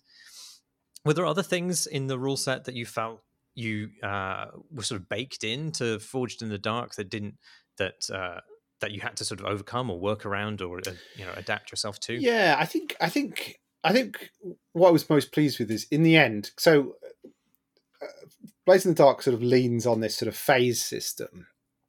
Um, so you you you you have a sort of uh, info. So you, you learn what what you're going to do. You know, you're going to going to go and break into a house or whatever, um, and then you have an information gathering phase, um, which is quite light and is very quick. You know, it's not making a plan. It's just sort of getting some information together, um, and we want, as you say, wanted to kind of get the sense of a more slightly more procedural thing across in Teeth. And so we've we've done something similar, but we had to work quite hard to make what we've called the investigation phase have a little bit more meat to it. So that's slightly more to chew on there in terms of how you did that in, uh, um, information gathering and, and and what that means for the game. So in in Blades. Uh, you it only affects the engagement roll so it's literally just the starting situation you go straight in and you know did you bribe the guard last night? And, and if the engagement roll fails, actually you tried to bribe him, but he took the money and still brought more of his mates to beat you up, so that the situation's immediately bad. You know, uh, or maybe it did work and you you know it went well. But we've done a little bit more than that in terms of um, if you're up against a monster, perhaps you open up an open up an opportunity to have more a more classic kind of monster of the week type flashback where you're looking at the kind of ritual that you've done to overcome the monster special powers or um uh you know uh, uh, so so so we we we've we've set up um a couple of other systems. Uh, but i think judging those um and getting that exactly right was the thing that was most challenging for us because we we also wanted to capture the sense of you being in this sort of English, eerie English landscape um, and have you traveling across it. So working out where to place the phase within that, um, and still allow for this jumping straight into the action kind of uh, play that Blades is so good at. That was a really tricky balancing act. I'm really pleased with the this the, this sort of final draft we're doing at the minute because I think it, it nails that really well. But it did take a back and forth of a bunch of play testing for us to sort of say to to realize where that would work. So I think it was that um, Blades is such a is such a specific and so well tuned piece of, uh, of, of sort of gaming architecture that you know just pulling out one bit of the arch made a lot of it fall down, and then you know it was it was it was really it was more challenging than I'd realised to place those back in a way that was sympathetic to that design, but also kept the kind of um, mechanical backing for the thing that we wanted to create ourselves. Um, that had this kind of sense of wilderness, this sense of hardship in a rainy, cold northern northern northern England setting, um, and also have this slightly kind of sense of hunting down your quarry or preparing to break into a um, a haunted manor or any, any, of the other sort of challenges that we put in teeth. Um, and all all of that's been like a really interesting learning experience. Um, which has been backed up by us doing some one shots and smaller campaigns, right? So we started with uh, Night of the Hogmen, which was delightful in that it was um, like CBRPNK was a pure one shot, right? Like it was designed to be played a single time, and, and those characters aren't going to persist or or continue. Although someone did feedback saying that they were using them in another game, which was oh, right. uh, which was really pleasing because they, they like those characters so much they went on to use them again. Um, but I thought that was really interesting in that the action system that we like so much was really easy to tug out of uh, Blades in the Dark and make work, operate on its own. And what was challenging was placing that back into a campaign structure yeah. that worked for the kind of fiction that we're trying to tell, which I should have seen coming, right? Because some of the problems with Blade Band of Blades were that the campaign arc didn't necessarily quite work. So we, I don't think any of us had really taken to understanding the fact that Band of Blades had an, a, an end of game scenario which judged you on how well you'd done in a number of settings. So I was I played generally played this kind of like um, general lead character, and um, I, I always you know because the, the, the zombie horde was behind us, right? The undead army is, is breathing down our neck, so I was constantly like, right, let's move on as quick as we can so that we get to the big fortress with plenty of time. But actually, what I should have been doing is taking lots of risks to hang around to try and get the special items and special points that in the end game decided whether we were ultimately overrun and destroyed or whether we had succeeded in holding back the horde and um, mm. so actually even though we we got to the castle that you have to get to at the end and fortified it and did really well in the defense of it overall we failed because we hadn't taken enough risks earlier on. And i don't think anyone i mean it wasn't it's not super clear in the book and you know the, the group hadn't really kind of understood that that was what was required of them. Hmm. um, and i think in rule sets generally knowing what is required of you what's what's required of you to you know what what is expected of you what should you be doing with these rules what should you be doing with this setting um, that's the thing that you've got to make super clear um, and it's the thing that both players and GM have to buy into. And I think that was the the thing that was mm, sort of from from working on the teeth campaign setting, which we spent you know quite quite some time doing now. That was the thing that was the most that was the longest sort of journey and the biggest education in terms of what do we actually need to tell the players and the GM, um, and and how do we do it in a way that both sells this idea of 18th century monster hunting that we've got and supports that fiction in a way that keeps the sort of magic of um, uh, the, the improv and, and, freedom of play uh, that makes that system really compelling in the first place. Um, and I think that's been, I, I, think, I think that's actually ended up being really successful. Um, but yeah, it's been a real kind of, especially with us doing the the one shots beforehand. It's been this kind of like evolving learning process, um, which has been really, really quite profound. Like I, I, think it's sort of, I think it almost feel like it's changed me as a, a GM and a writer. like I've got perspective on stuff from a sort of development sense. You know, in a similar way to like making a game ends up, you know, making a video game ends up changing some stuff about how you view, you know, um, playing games you know the right, experience yeah. of playing games ends up being changed a bit when you understand more about how cameras are implemented or how you know uh, movement works or you know all that kind of game design stuff. When, when you can when you, when you see behind the curtain a bit more you end up appreciating it in a different way. And i definitely feel like what we've done um, has changed me both as a writer and as a and as a gm Um, and also as someone who pays attention to rules and reads them, right? Like really understanding how rules fit together as a larger structure um, has been something that has, you know, I've, I've, I've, I feel like I'm better at now, and and and and and paid more kind of like specific attention to. Um, which I perhaps didn't when it was easy to gloss over that just running it as a GM. I'll, oh, we'll just leave that bit out.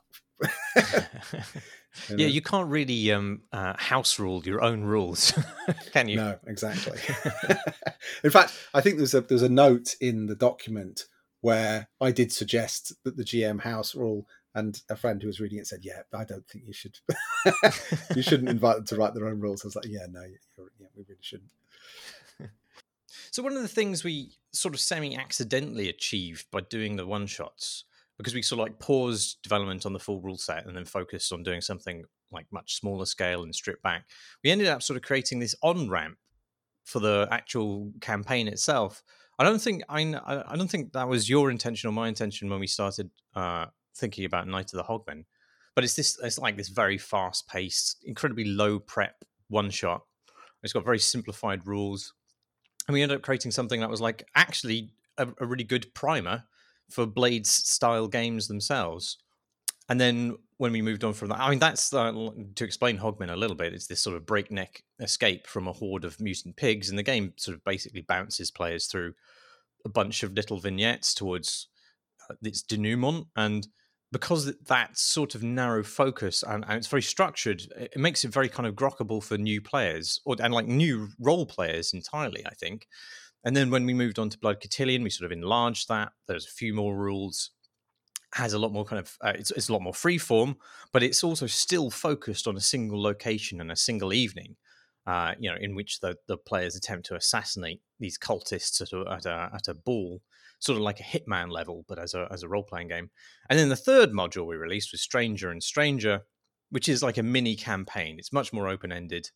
There's lots and lots of material the GM can draw on optionally, uh, and the the players. Uh, uh, are this this band of villagers who get increasingly horribly corrupted, course, the across the course of the adventure, and they have to find some way to save their village from destruction uh, by a monstrous creature before their own mutations become unmanageable.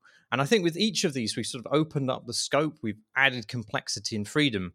And I think I think you could probably take someone who's never played a role playing game before and sort of bounce them through these modules in sequence and end up with a player who is, you know, ready to go on a, on a full fat rulebook, ideally of teeth, uh, you know, for our the interests of our bank balance. But I think it would apply to really any role playing game. It's just it's just a sort of a, a good ramp. Um, now that's just you know that's just a service we perform for the world out of the profound goodness of our hearts. Do you know um, Ollie, who is a regular group, Ollie Skillman Wilson, who's uh, a regular member of our group, had never played any RPG of any kind before he played Blades in the Dark, mm. and I wonder how that will structure his experience of RPGs generally. Um, and I've, I've I've chatted to him about alternatives, and we've actually played something close to D and D now, like one of the OSR rule sets, as they're called, mm. and um, he's he's very lukewarm on them, and I, and I wonder whether, having come from in from this direction, he will never play uh, D and D, and consequently will you know ne- never have the kind of perspective on it, you know, with, with this idea as D and D as a baseline uh, mm. that we have. But yeah, I'm, I'm digressing really from from uh, from from the point there. I, although uh, Ollie did help enormously in um, uh, testing teeth and was one of the uh, one of the most entertaining players. Um, because he's always he's he's he's, extremely inventive and original in his play, and one of the one of the sort of themes um, in teeth, the the big big teeth, in uh, in the campaign setting is this idea that you have um, a sort of group agenda, um, and on top of that, you can have a personal agenda which should be related to it. So, for example, they were a group who were in it for money, and and, and their motivation was to get rich and get out before they were horribly corrupted, and it leads to this kind of um, inventive horror comedy. Um, I'm not sure whether it was us that called it this or, or somebody else, but, but, it was this idea of it sort of The Witcher meets Blackadder. Mm. So it's got that kind of, it's very English, but it's got quite kind of, um, it's, you know, it's got the monster, monster hunting, the monster hunting vibes that can stretch to being quite eerie and serious at the same time. Um, and one of the things that was great in that is is, is in, in the um, one of the one of the opening adventures um, Ollie had declared that he was a sort of um, taxidermist, and his his plan for making money from uh, the, the, the creatures of the Vale, uh, the monsters they were killing, was was to um, was to preserve them and stuff them and uh, and sell them on, and uh, it, they, and on the fly during one of the play tests, he came up with one of the best sequences I've ever I've ever seen where but they were fighting in a in a brickworks, and so he surmised that there must be a kiln in which the bricks are fired. And I said, yes, yes, of course there is. And the creatures that they were fighting were formed of clay and mud and other detritus, and so he lured them into the kiln, sealed it up, fired the kiln, and then of course had the creatures preserved as themselves as pottery that he could then put on a barge and ship off to his uh, benefactors in London to make mm-hmm. a, a, a, hefty bit, bit of cash. But I, I feel like that sequence um, was emblematic of like the improvisational richness of the setting and also the kind of comedy of it as well because it was a really funny uh, brilliant sequence of role play um, right yeah i mean I, I, I think that a lot of that comedy we've just i mean we sort of baked it into the setting. Obviously uh, Ollie's improvisation is another another level of of player invented silliness, but like I feel like there's there's a lot of comedy in the actual writing itself, or at least you know I think it's funny. um, but you know, there's grotesquerie there, but there's also absurdity and, just and farce, and like it's it's as much influenced by the League of Gentlemen and and Monty Python as it is by any pure horror text. But I feel like, and this is this is sort of like this question will maybe bring us out of teeth and back into larger role playing experiences. But I feel like that's not really just exclusive to our experience in the setting, but it just seems generally true of all the role playing adventures that you and I have had, where there's always like it's always deeply macabre in some way, but there's there's often a, a very slapstick element to the proceedings. And I just I you, you've you've played with many more groups than I have, and is that just what happens generally, or is that something that just is true to our group and no one else? I think it's more true of our group. Um, I, have played with groups who've taken it quite seriously, um, and I've played with other groups where it has oscillated back and forth. I mentioned that I played with a D and D group that ran for ten years, mm. um, and and they they took it quite seriously, and they had some real tragedies, like you know, like tragic death sequences, uh, love affairs, things like that that went on in their in their games. And they took that quite seriously and they, they catalogued it all.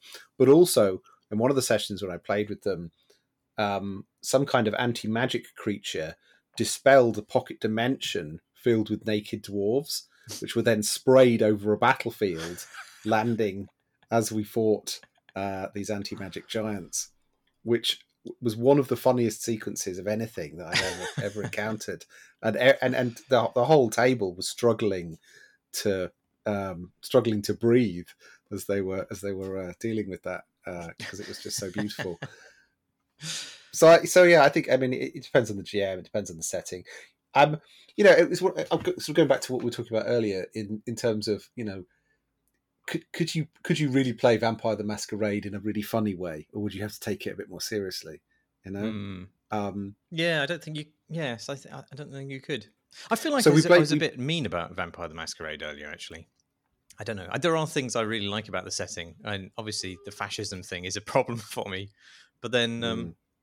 you know, it's there's something very evocative about cities at night, and it's very divorced from the the, the sort of uh, the antics or you know, farce that can happen in role playing settings. But it's just, you know, there's there's something uh, there's something very evocative and powerful and moving. I think about being on your lonesome in a in a city at night, mm. where there's just a sense of opportunity, but also danger, but also also a sense of relief from the modern world and its busyness. Do you know? I was uh, uh, just going back to your point there on, on silliness and, and, on settings and stuff.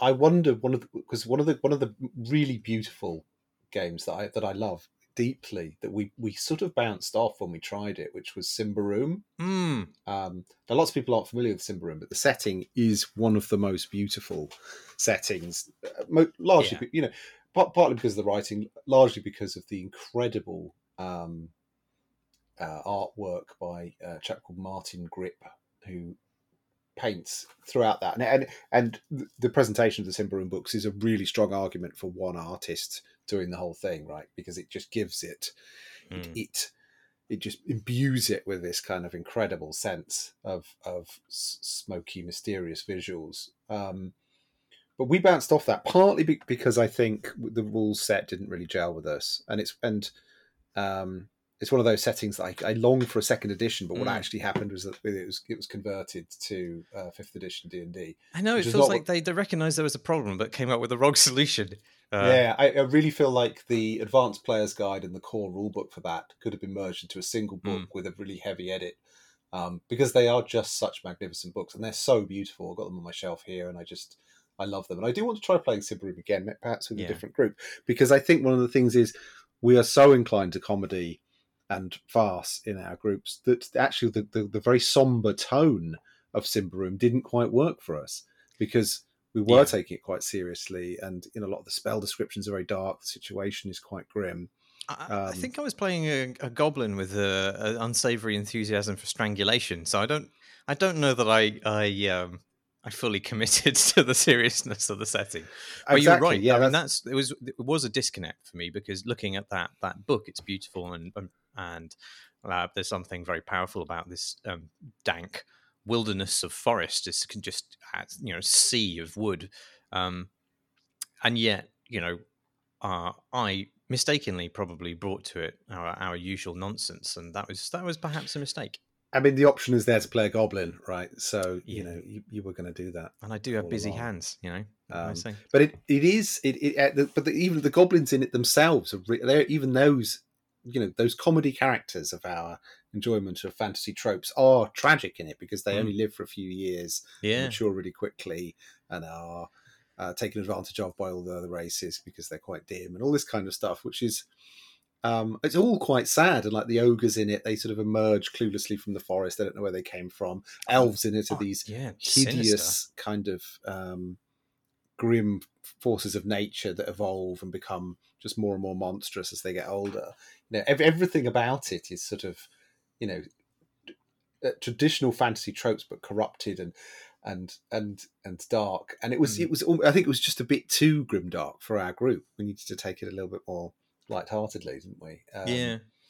Uh, I mean, uh, one of the things I would say about Symbaroum as well, I think perhaps one of the other reasons that we bounced off a little um, is that the what what the sort of what the game wants you to do is is not super clear. Like it it is a very general, lightweight rule set, but it is a game about surviving this incredibly dangerous forest. And I'd never felt like it imposed rules that or I don't know, provided rules, maybe not imposed, it's not the right word, but it never provided this uh, like a, a, rule set that made sense for me in terms of it being, oh my goodness, we've got to survive this incredibly hostile environment of a cursed alien forest scape. Mm. And also, it was it, it strongly implied that you were supposed to do dungeon crawling and go into tombs, but it also it didn't feel like an RPG that was a dungeon crawler. Right, there's a lot of games yeah. that are set up you know, like the big one for going into dungeons and fighting monsters. And although there are fantastic monsters in it and fantastic context for dungeons and stuff, it didn't feel like a game that necessarily invited that, uh, which is a bit of a strange tension within the rule set and the setting. Yeah, the forest itself was uh, just one gigantic dungeon in a mm. way. There's it's a sort of strength of the setting and it's also its weakness because it, it is you know the idea of this sea of forest is is is powerful and inviting. But at the same time there's no there's innately no structure to a forest the, so there's i mean I'm, I'm sure in in your your adventure you had had planned out some uh, you know navigable routes between narrative points for us. Mm. but like as a player it was just, just you know it was just trees uh, and it wasn't clear, you know, what the objectives were in that because it is it's just this unknowable, mysterious place. And Mm. you know, I, I I felt like we were wandering in there without really a huge sense of defined purpose. Like we we we had objectives actually, but but in terms of like there was no kind of spatial sense to it that you could really grok. And I think actually that's kind of oddly important to me. Maybe that's just because I, I you know I obsess over maps, but like um, it is an odd map, isn't it? The, Mm. the, the map is very odd. It is this sort of this a bit of civilization along the bottom and, on, and on, along the left hand side, and then just a vast Yeah. forest that implies nothing. well, it's a um, map with a giant hole in it, which is which is it, it, uh, which is weird because it's incredibly evocative and yet sort of slightly off-putting at the same time. I think Yeah. you're right. I think you're right. There's, there are odd tensions and difficulties within Symbaroum that I wish were. I mean, I know I know why they did that because it was this intent, in, you know, this this the intention to give the the GM and the players a Mm. really big blank canvas based off this sort of rich and exciting initial um, fiction, which is great. You know, it's, it's just a really fantastic setting. But yeah, I, I do. I feel like it's one of the ones that needs to it needs to be revisited, and it just didn't it didn't land for us, which was, was a tragedy for me because it's one of my sort of favorite favorite games to look at and leave through. And and uh, going back to what I said earlier about you know the monster books always being inci- exciting as a, an amazing monster Mm. codex with some fantastic stuff in it. Um, it's actually Symbaroum is one of those uh, one of those RPGs that highlights for me that um, buying and collecting RPG hardbacks can be its own hobby. You don't have to play them. You can enjoy the hobby of owning uh, these incredibly lavish productions uh, and their beautiful books. Did you want to talk about um, Mothership a little bit more? Because we did mention it earlier and said we would return to it. Um, and there's a new uh, Yeah. version of it coming out, right? We we played an early early beta version of it, um, which we, we Yeah. had some trouble with, but I'm ex- I'm excited to to go back to that. Uh, I am as well, actually. Yeah. So it had uh, it, they did a Kickstarter for it um, after having done this sort of open release. So they released the rule set for free, and then there were a bunch of paid modules and things. Um, and we played one of the modules with that rule set. Um, and the, the Kickstarter went absolutely gangbusters, raised huge amounts of money. I think both myself and Alex ended up backing that, so we'll have a couple of copies of it when it comes to it. Um, but it had this incredible sense of um, tying together tropes from a lot of classic space horror movies. So it felt a bit like Aliens, it felt a bit like Event Horizon, um, and it felt like you could really do a lot with that. And some really great writers produced fantastic modules for it that had a kind of sense of sort of 70s and 80s uh, cinema doom to them. Um, and I've never seen our group take a situation as seriously as when you were boarding one of the uh, derelict ships, yeah. um, like tentatively exploring it. I think nothing happened in our first session, and yet everyone was on the edge of their seat because they were expecting uh, terrible horrors. Well, there's a Um, weird, and there's a tension there because you know in horror films, the the characters are stupid, right? They they throw themselves Mm. into danger. They always split up. You know, what's that knocking in the cellar? I I'll go down there by myself with my torch that doesn't you know work properly. You can't. Yeah. It's very hard to get into that headspace as a player who has some desire to preserve their character and yet that is the kind of motor which makes a lot of these horror films work is it's just the dipshittery of their actual protagonists. Uh, I, I couldn't quite get into that. And i think that made us very tentative in a way which which was tense and uh, definitely exotic in terms of the, the kinds of games we normally play but but also probably sludged up our progress in a way which was maybe unhelpful to you as the gm I don't know. I think it was it was a really interesting change of pace for us because it was it was in, interestingly it was closer to that sort of dungeon crawling experience than we normally play. We Mm. normally play quite open, mad heists and chases, and uh, you know, going to a party and all these kinds of things. And this was there was a dead spaceship on, on which board everyone on, on board which everyone was already dead, and you were exploring it, and it was incredibly tense and slow.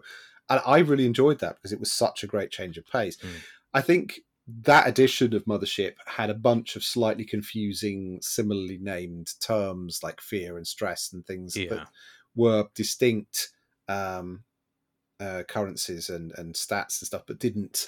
Um, uh, but, but it became a little bit confusing. Um, as I understand it from having read a lot of the updates from the Kickstarter, they've taken on board a huge amount of that sort of feedback and, and uh, uh, have tackled it in, the, in this new edition. So I'm really interested to to go with it. But, I, but we we quickly adapted it though. I think. I mean, we there was a, a blog that one of us found that had a, another group's house rules that they'd posted up. Yeah, and we immediately adopted several of those. And I think that that improved and uh, sort of sustained the mm. experience.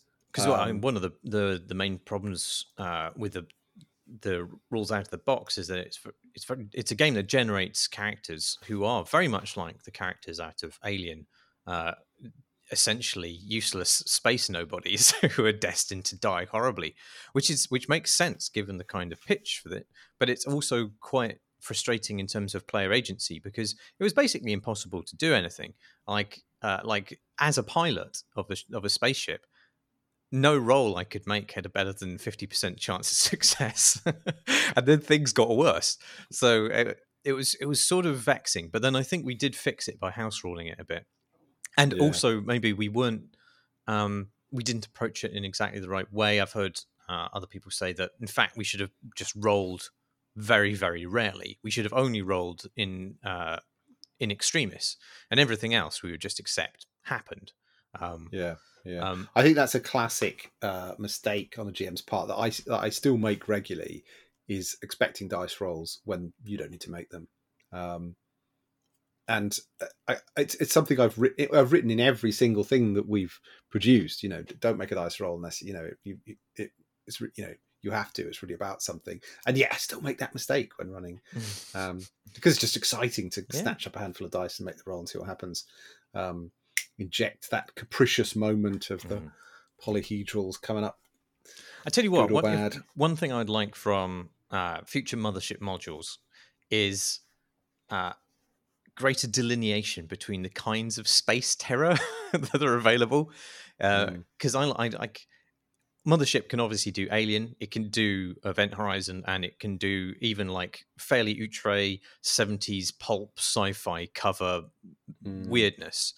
And like, I don't all think those things would fit in the same film, and I don't know that they all fit in the the same uh, module. Um, but maybe maybe there are dedicated modules which sort of drill down into the themes of one or more of those. Because then you can, you know like you get this like like Alien is just really grounded. It's incredibly grounded. All from the yeah. chunky buttons on the dashboards, the way that characters talk over one another, and even the Alien, which is like this unknowable terror, but it's also like very physical, very real. It's kind of alarmingly sexual and organic in ways that are like perversely familiar. And all of that is very different, I think, from like the operatic, metaphysical, unhinged nonsense of Event Horizon.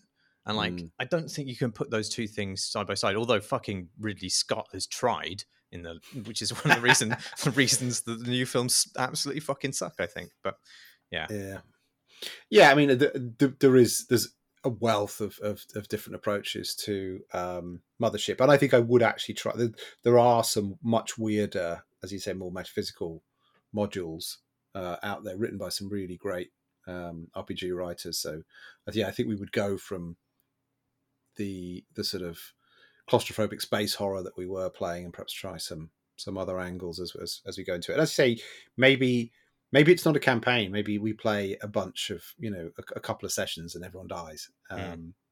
it, you know, and the, the, the, which is a, a, popular motif in in games um, over the past few years to to have that kind of disposability and uh, uh, and and it can make for a, a great um, a great one shot, a great short experience if you know um, everyone's playing for death, as it were. Um, um, and I'm, you know, I'm, I, I know what you mean though. As a group, I think we really value our characters and don't want to, them to die. And um, but maybe that's maybe that's the thing that injects the tension when we when we are mm. faced with those kind of situations where you know that sort of loss is almost inevitable. I'd like to hear you talk about uh, two other um, RPG systems, particularly Agon and particularly Die, because I haven't experienced either of these uh, and they sound very cool. Agon's by the same people who made Blades, Blades in the Dark. Perhaps you should explain it. So Agon is uh, what um, Mr. John Harper, who, who, who created Blades in the Dark, did next, and it's a fascinating sort of cooperative um, competition based system. Um, and so Agon itself is Greek heroes, and I was I, I, I was a bit trepidatious starting out because I love Blades in the Dark quite a lot. And from what people what I'd read of Agon, what people had said about it, I thought, oh, it sounds a bit complicated. And when I looked through the rules, I was like, oh, that's really, that is quite kind of quite formidable. It's a really dense rule set. Um, but the consequence of that is that it creates Greek heroes with an interwoven story within minutes. And when we started our, our campaign, um, we'd very quickly created um, believable, coherent um, Greek heroes with their own um, patrons and and and gods who held a grudge against them and so on. Um, and so as you play, it's a, it's another dice pool system, but but with lots of different dice this, this time, not, that, rather than sort of a fistful of d6s. You, you visit the sort of the classic pantheon of lots of different polyhedral dice, but you generate that um, uh, dice pool through a bunch of different things, using the favor of the gods, but also using your your name and your epithet, um, and the the the sort of um, uh, I can't think of the word, but the, the the area that your hero is is most proficient in. Mm. Um, and then as as you roll the dice, um, you, so you you you you face a situation. Each of the heroes will um, uh, will, will will will roll, and then the one who does the worst goes first in describing what's what's happened. Uh, and then it goes through the group until the, the, most successful of the heroes describes how they finally fully vanquish um, the the situation you're up against. So, for example, um, the three of us were tackling some harpies that were attacking a, a Greek village on this island, and my character failed completely to do what they were trying to do. So I described the the way um, I'd heroically leapt from rooftop to rooftop and then crashed through the rooftop into some terrified villager's kitchen, and then the next person um, up described how they battled the uh, the harpies by climbing a tree and grabbing one by the foot, and then and then the final one was you know firing blazing arrows or something that, that saw them off. And what's fantastic about it is it it, it lends itself to this sort of ancient Greece um, feel by deciding who is best, right? So you're all slightly egotistical, not even slightly egotistical, like wildly egotistical um, uh, Greek heroes, you know, who who want to be uh, want to be sung about, you know, want to be, you know, want their stories told. And so you are up to I, who, you know, who is best? You decide each round, and you know, I am best. And so the the glory that you get from winning these encounters is literally the XP. So the XP system is called glory, and the more glorious you are in in in your actions, um, the the more you advance, and the more you unlock the favor of the gods, and um, the, the, greater the epithet you can apply to yourself, and therefore the bigger dice attached to it, and so on. Um, which, which, and, and, and, uh, just as Blades is sort of incredibly finely tuned to to tell those kind of steampunk high stories, Agon does that for um, the the classic Greek myth, um, and well, I th- uh, and again, um, John Harper sort of opened that up to, to, to people to be able to make things from it, and and himself has uh, is making playbooks uh, and rule sets based on that for something else. And what what I think is amazing is he's this is the thing. The next up thing that he's done is a is L.A. Street Gang. So basically, Fast and Furious um, will be the next, you know, the, oh, the wow. adaptation of that. So going from Greek heroes to um, street street racers. Well, isn't because the Fast Saga the new epic poem? Exactly, yeah, and, and, and it just it just it it, it just it, it, just it seems so right, you know, like um, the, the who is best, you know, amongst Greek heroes, but also against, you know, amongst uh, LA street racers. It just made me laugh out loud when I saw it because it made such a beautiful sense. Um, but it, it, it is inspired, Agon. It is one of the most extraordinary works of game design I've encountered. Mm. Um, I think it, uh, Chris Gardiner from Failbetter ended up running it, and I think it was quite taxing for him to do so because you had to get on top of the rules and prepare some stuff. Um, so it wasn't. uh, It's nothing like as light or as immediate as Blades in the Dark, but um, enormously interesting um, in the same way. And so the other person in that group was uh, Kieron Gillen, Mhm. long-time comrade from father of games uh, journalism, yes, um, inventor of comics. He did invent comics. It's true. Um, so one of the one of the comics he invented uh, is called Die, which is um, a satirical take. Is, is it satirical? Yeah, I suppose it's, it's certainly um, a meta breakdown of um, of RPG stuff, uh, which is almost almost sort of a commentary on his own life because it's about um, uh, a group that played as teens returning to their game in later life, and and like the D and D cartoon, it's about becoming trapped inside the game Mm. uh, being dragged into the game world for real. And it places the GM as a character uh, within the game world. So you, as the game kicks off, you create your persona, which are the players who are playing the game, and then they have their personas within the world. So you are cre- you are creating the player who's playing the game as well as the character, which all sounds uh, incredibly convoluted, but uh, the genius of, of, of the way he's done it is that it is gently prompted together by a series of questions that teases out who you are, what you're interested in, um, uh, and and then that that that that also, then that ends up creating the relationships between the players, and then that and then creating the characters themselves. Um, so we had a group that were um, in, in, had had relationships that were involved around uh, a convention um, for the the Robin Hood TV series uh, that, that came out in the 1980s, and they were the people that ran those conventions, and they had become quite incestuous, and um, there was bitter recriminations back and forth, and so on. And uh, it was it, it was very funny. It was it was uh, the Die comics are quite dark. they're, they're, there's some real psychodrama in them. Um, in the in the session that we ran, it, I think it's you know part, partly because of the group we were, but also it shows the sort of flexibility of it that it was it, it was very very funny um, with with Gillen sending up um, classic fantasy tropes, um, and the the world the world is destroyed essentially at the end with um, you know you, you facing down the the GM character um, uh, who is who is a psychopath of course um, and has all these kind of extraordinary powers.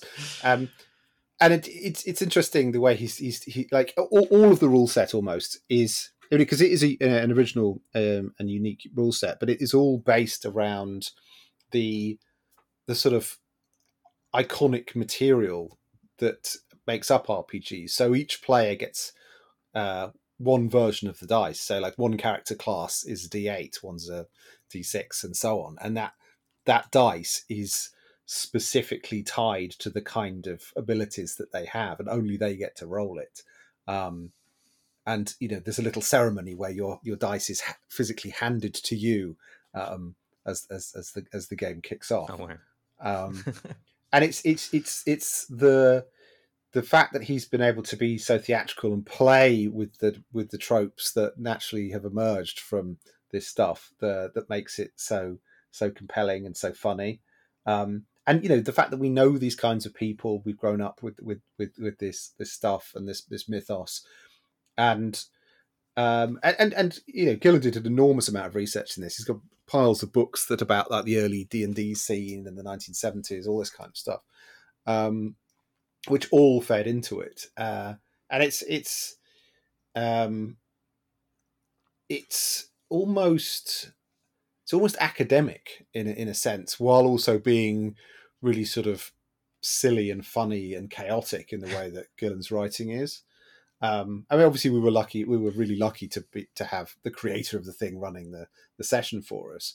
Um, but it feels like every group is going to get some kind of weird, chaotic psychodrama out of that, Yeah. um, out of that system. I'd be Um, slightly worried that it would turn into like performance therapy, and I think that that might be. Uh, uh, you, you need to be careful who you play it with. Yeah, potentially. Yeah, yeah. I th- I think that's uh, I think that's a real risk. Um, but also, you know, it, it could end up being um, I mean, our, ours I think was because we made up such outlandish characters. They didn't end up being about us personally as people, mm. but we did create some really interesting fucked up characters and their relationships and explored those. Um, you know, everyone around at the table was a writer, so it had a certain amount of energy from that, I think. Um, but we ended up watching a guy playing U2's uh, a sort of a, man perhaps in his early 50s with a, in a little pork pie hat playing U2's One on a ukulele as the closing moment to that adventure, which I think uh, sort of summarizes the, the flavor of the uh, experience. a couple of questions just to close out. How would you convince someone who is resistant to the idea that they should play role playing games? What would your sales pitch for role playing be?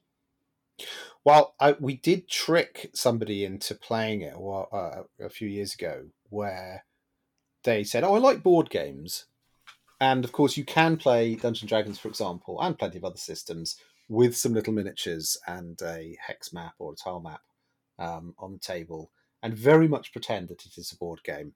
Um, and but then just get to ask them some questions and pull them into the narrative. And I think the the ease with which people find themselves answering those questions and realizing, oh, actually, I can do this. I think it gen- genuinely, it's a gen- generally it's a sort of anxiety. Oh, I'm not sure if I can. You know, I don't know whether I'm going to embarrass myself. I'm not sure I want to do it. Mm. Um, and if you can just get them past that first hurdle, then um, generally people get it because it is based mm. on the games we played as children, but we're adults now, kind of thing. You know, it's it's it is doable, um, but I can understand why some people will never take take that step, yeah. which is a tragedy, in my view. What would your pitch be for n- playing not D and D games to people who just play D and D? Variety is the spice of life, right? And there are there are just so many incredible pieces of work. Um, and I think the thing to remember, uh, like I think quite often the people, the reason people don't come out of the D and D ecosystem, as as you mentioned earlier, is because they feel like they have learned and mastered a rule set. They don't want to have to do it again. And so many of these systems can be learned incredibly quickly or piecemeal over time.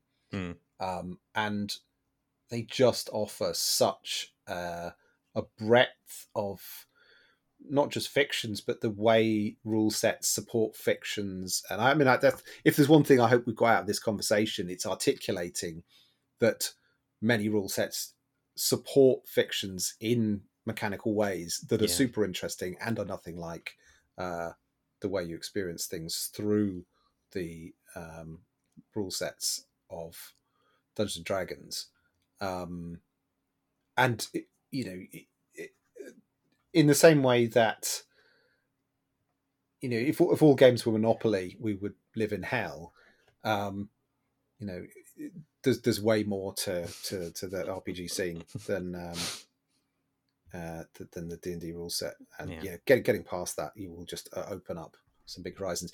Play Night of the Hogmen, as as you say. That I, I think that I don't think we've mentioned this anywhere. That it is actually a really good onboarding, introductory, light thing. You know, I, hmm. I know we've mentioned it, literally mentioned it now in this podcast, but I don't think we've mentioned it anywhere in our fiction promoting our work. That it is very much this kind of um, welcoming uh, onboarding thing. So yeah, come for if the Hogmen.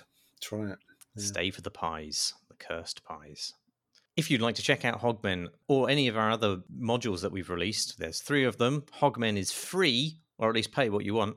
You can do so by going to teethrpg.itch.io. They're all there, and you can probably find information about our forthcoming mega setting uh, there as well. We also have a newsletter, uh, which is cool uh, teethrpg.substack.com, which you can sub to, and you can get various musings on role playing stuff, news, as well as information about the status of uh, Teeth, Big Teeth, the main setting, uh, which is show, hopefully going to Kickstarter soon ish?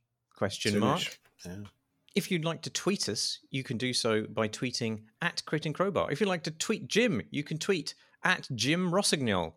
If you find his name to be disquietingly Bonapartist, it is in the show notes spelt correctly. These recordings are uploaded as videos to YouTube, where you can find other nonsense by us. The address for that is youtube.com slash Crate Crowbar. And thanks as always to our backers on Patreon. You can back us too at patreon.com slash Crate Crowbar, or you can join our Discord community, the link for which is on our website, crateandcrowbar.com. I've been Marsh Davies. And I, Jim Rossignol. Fare thee well, travellers. Bye.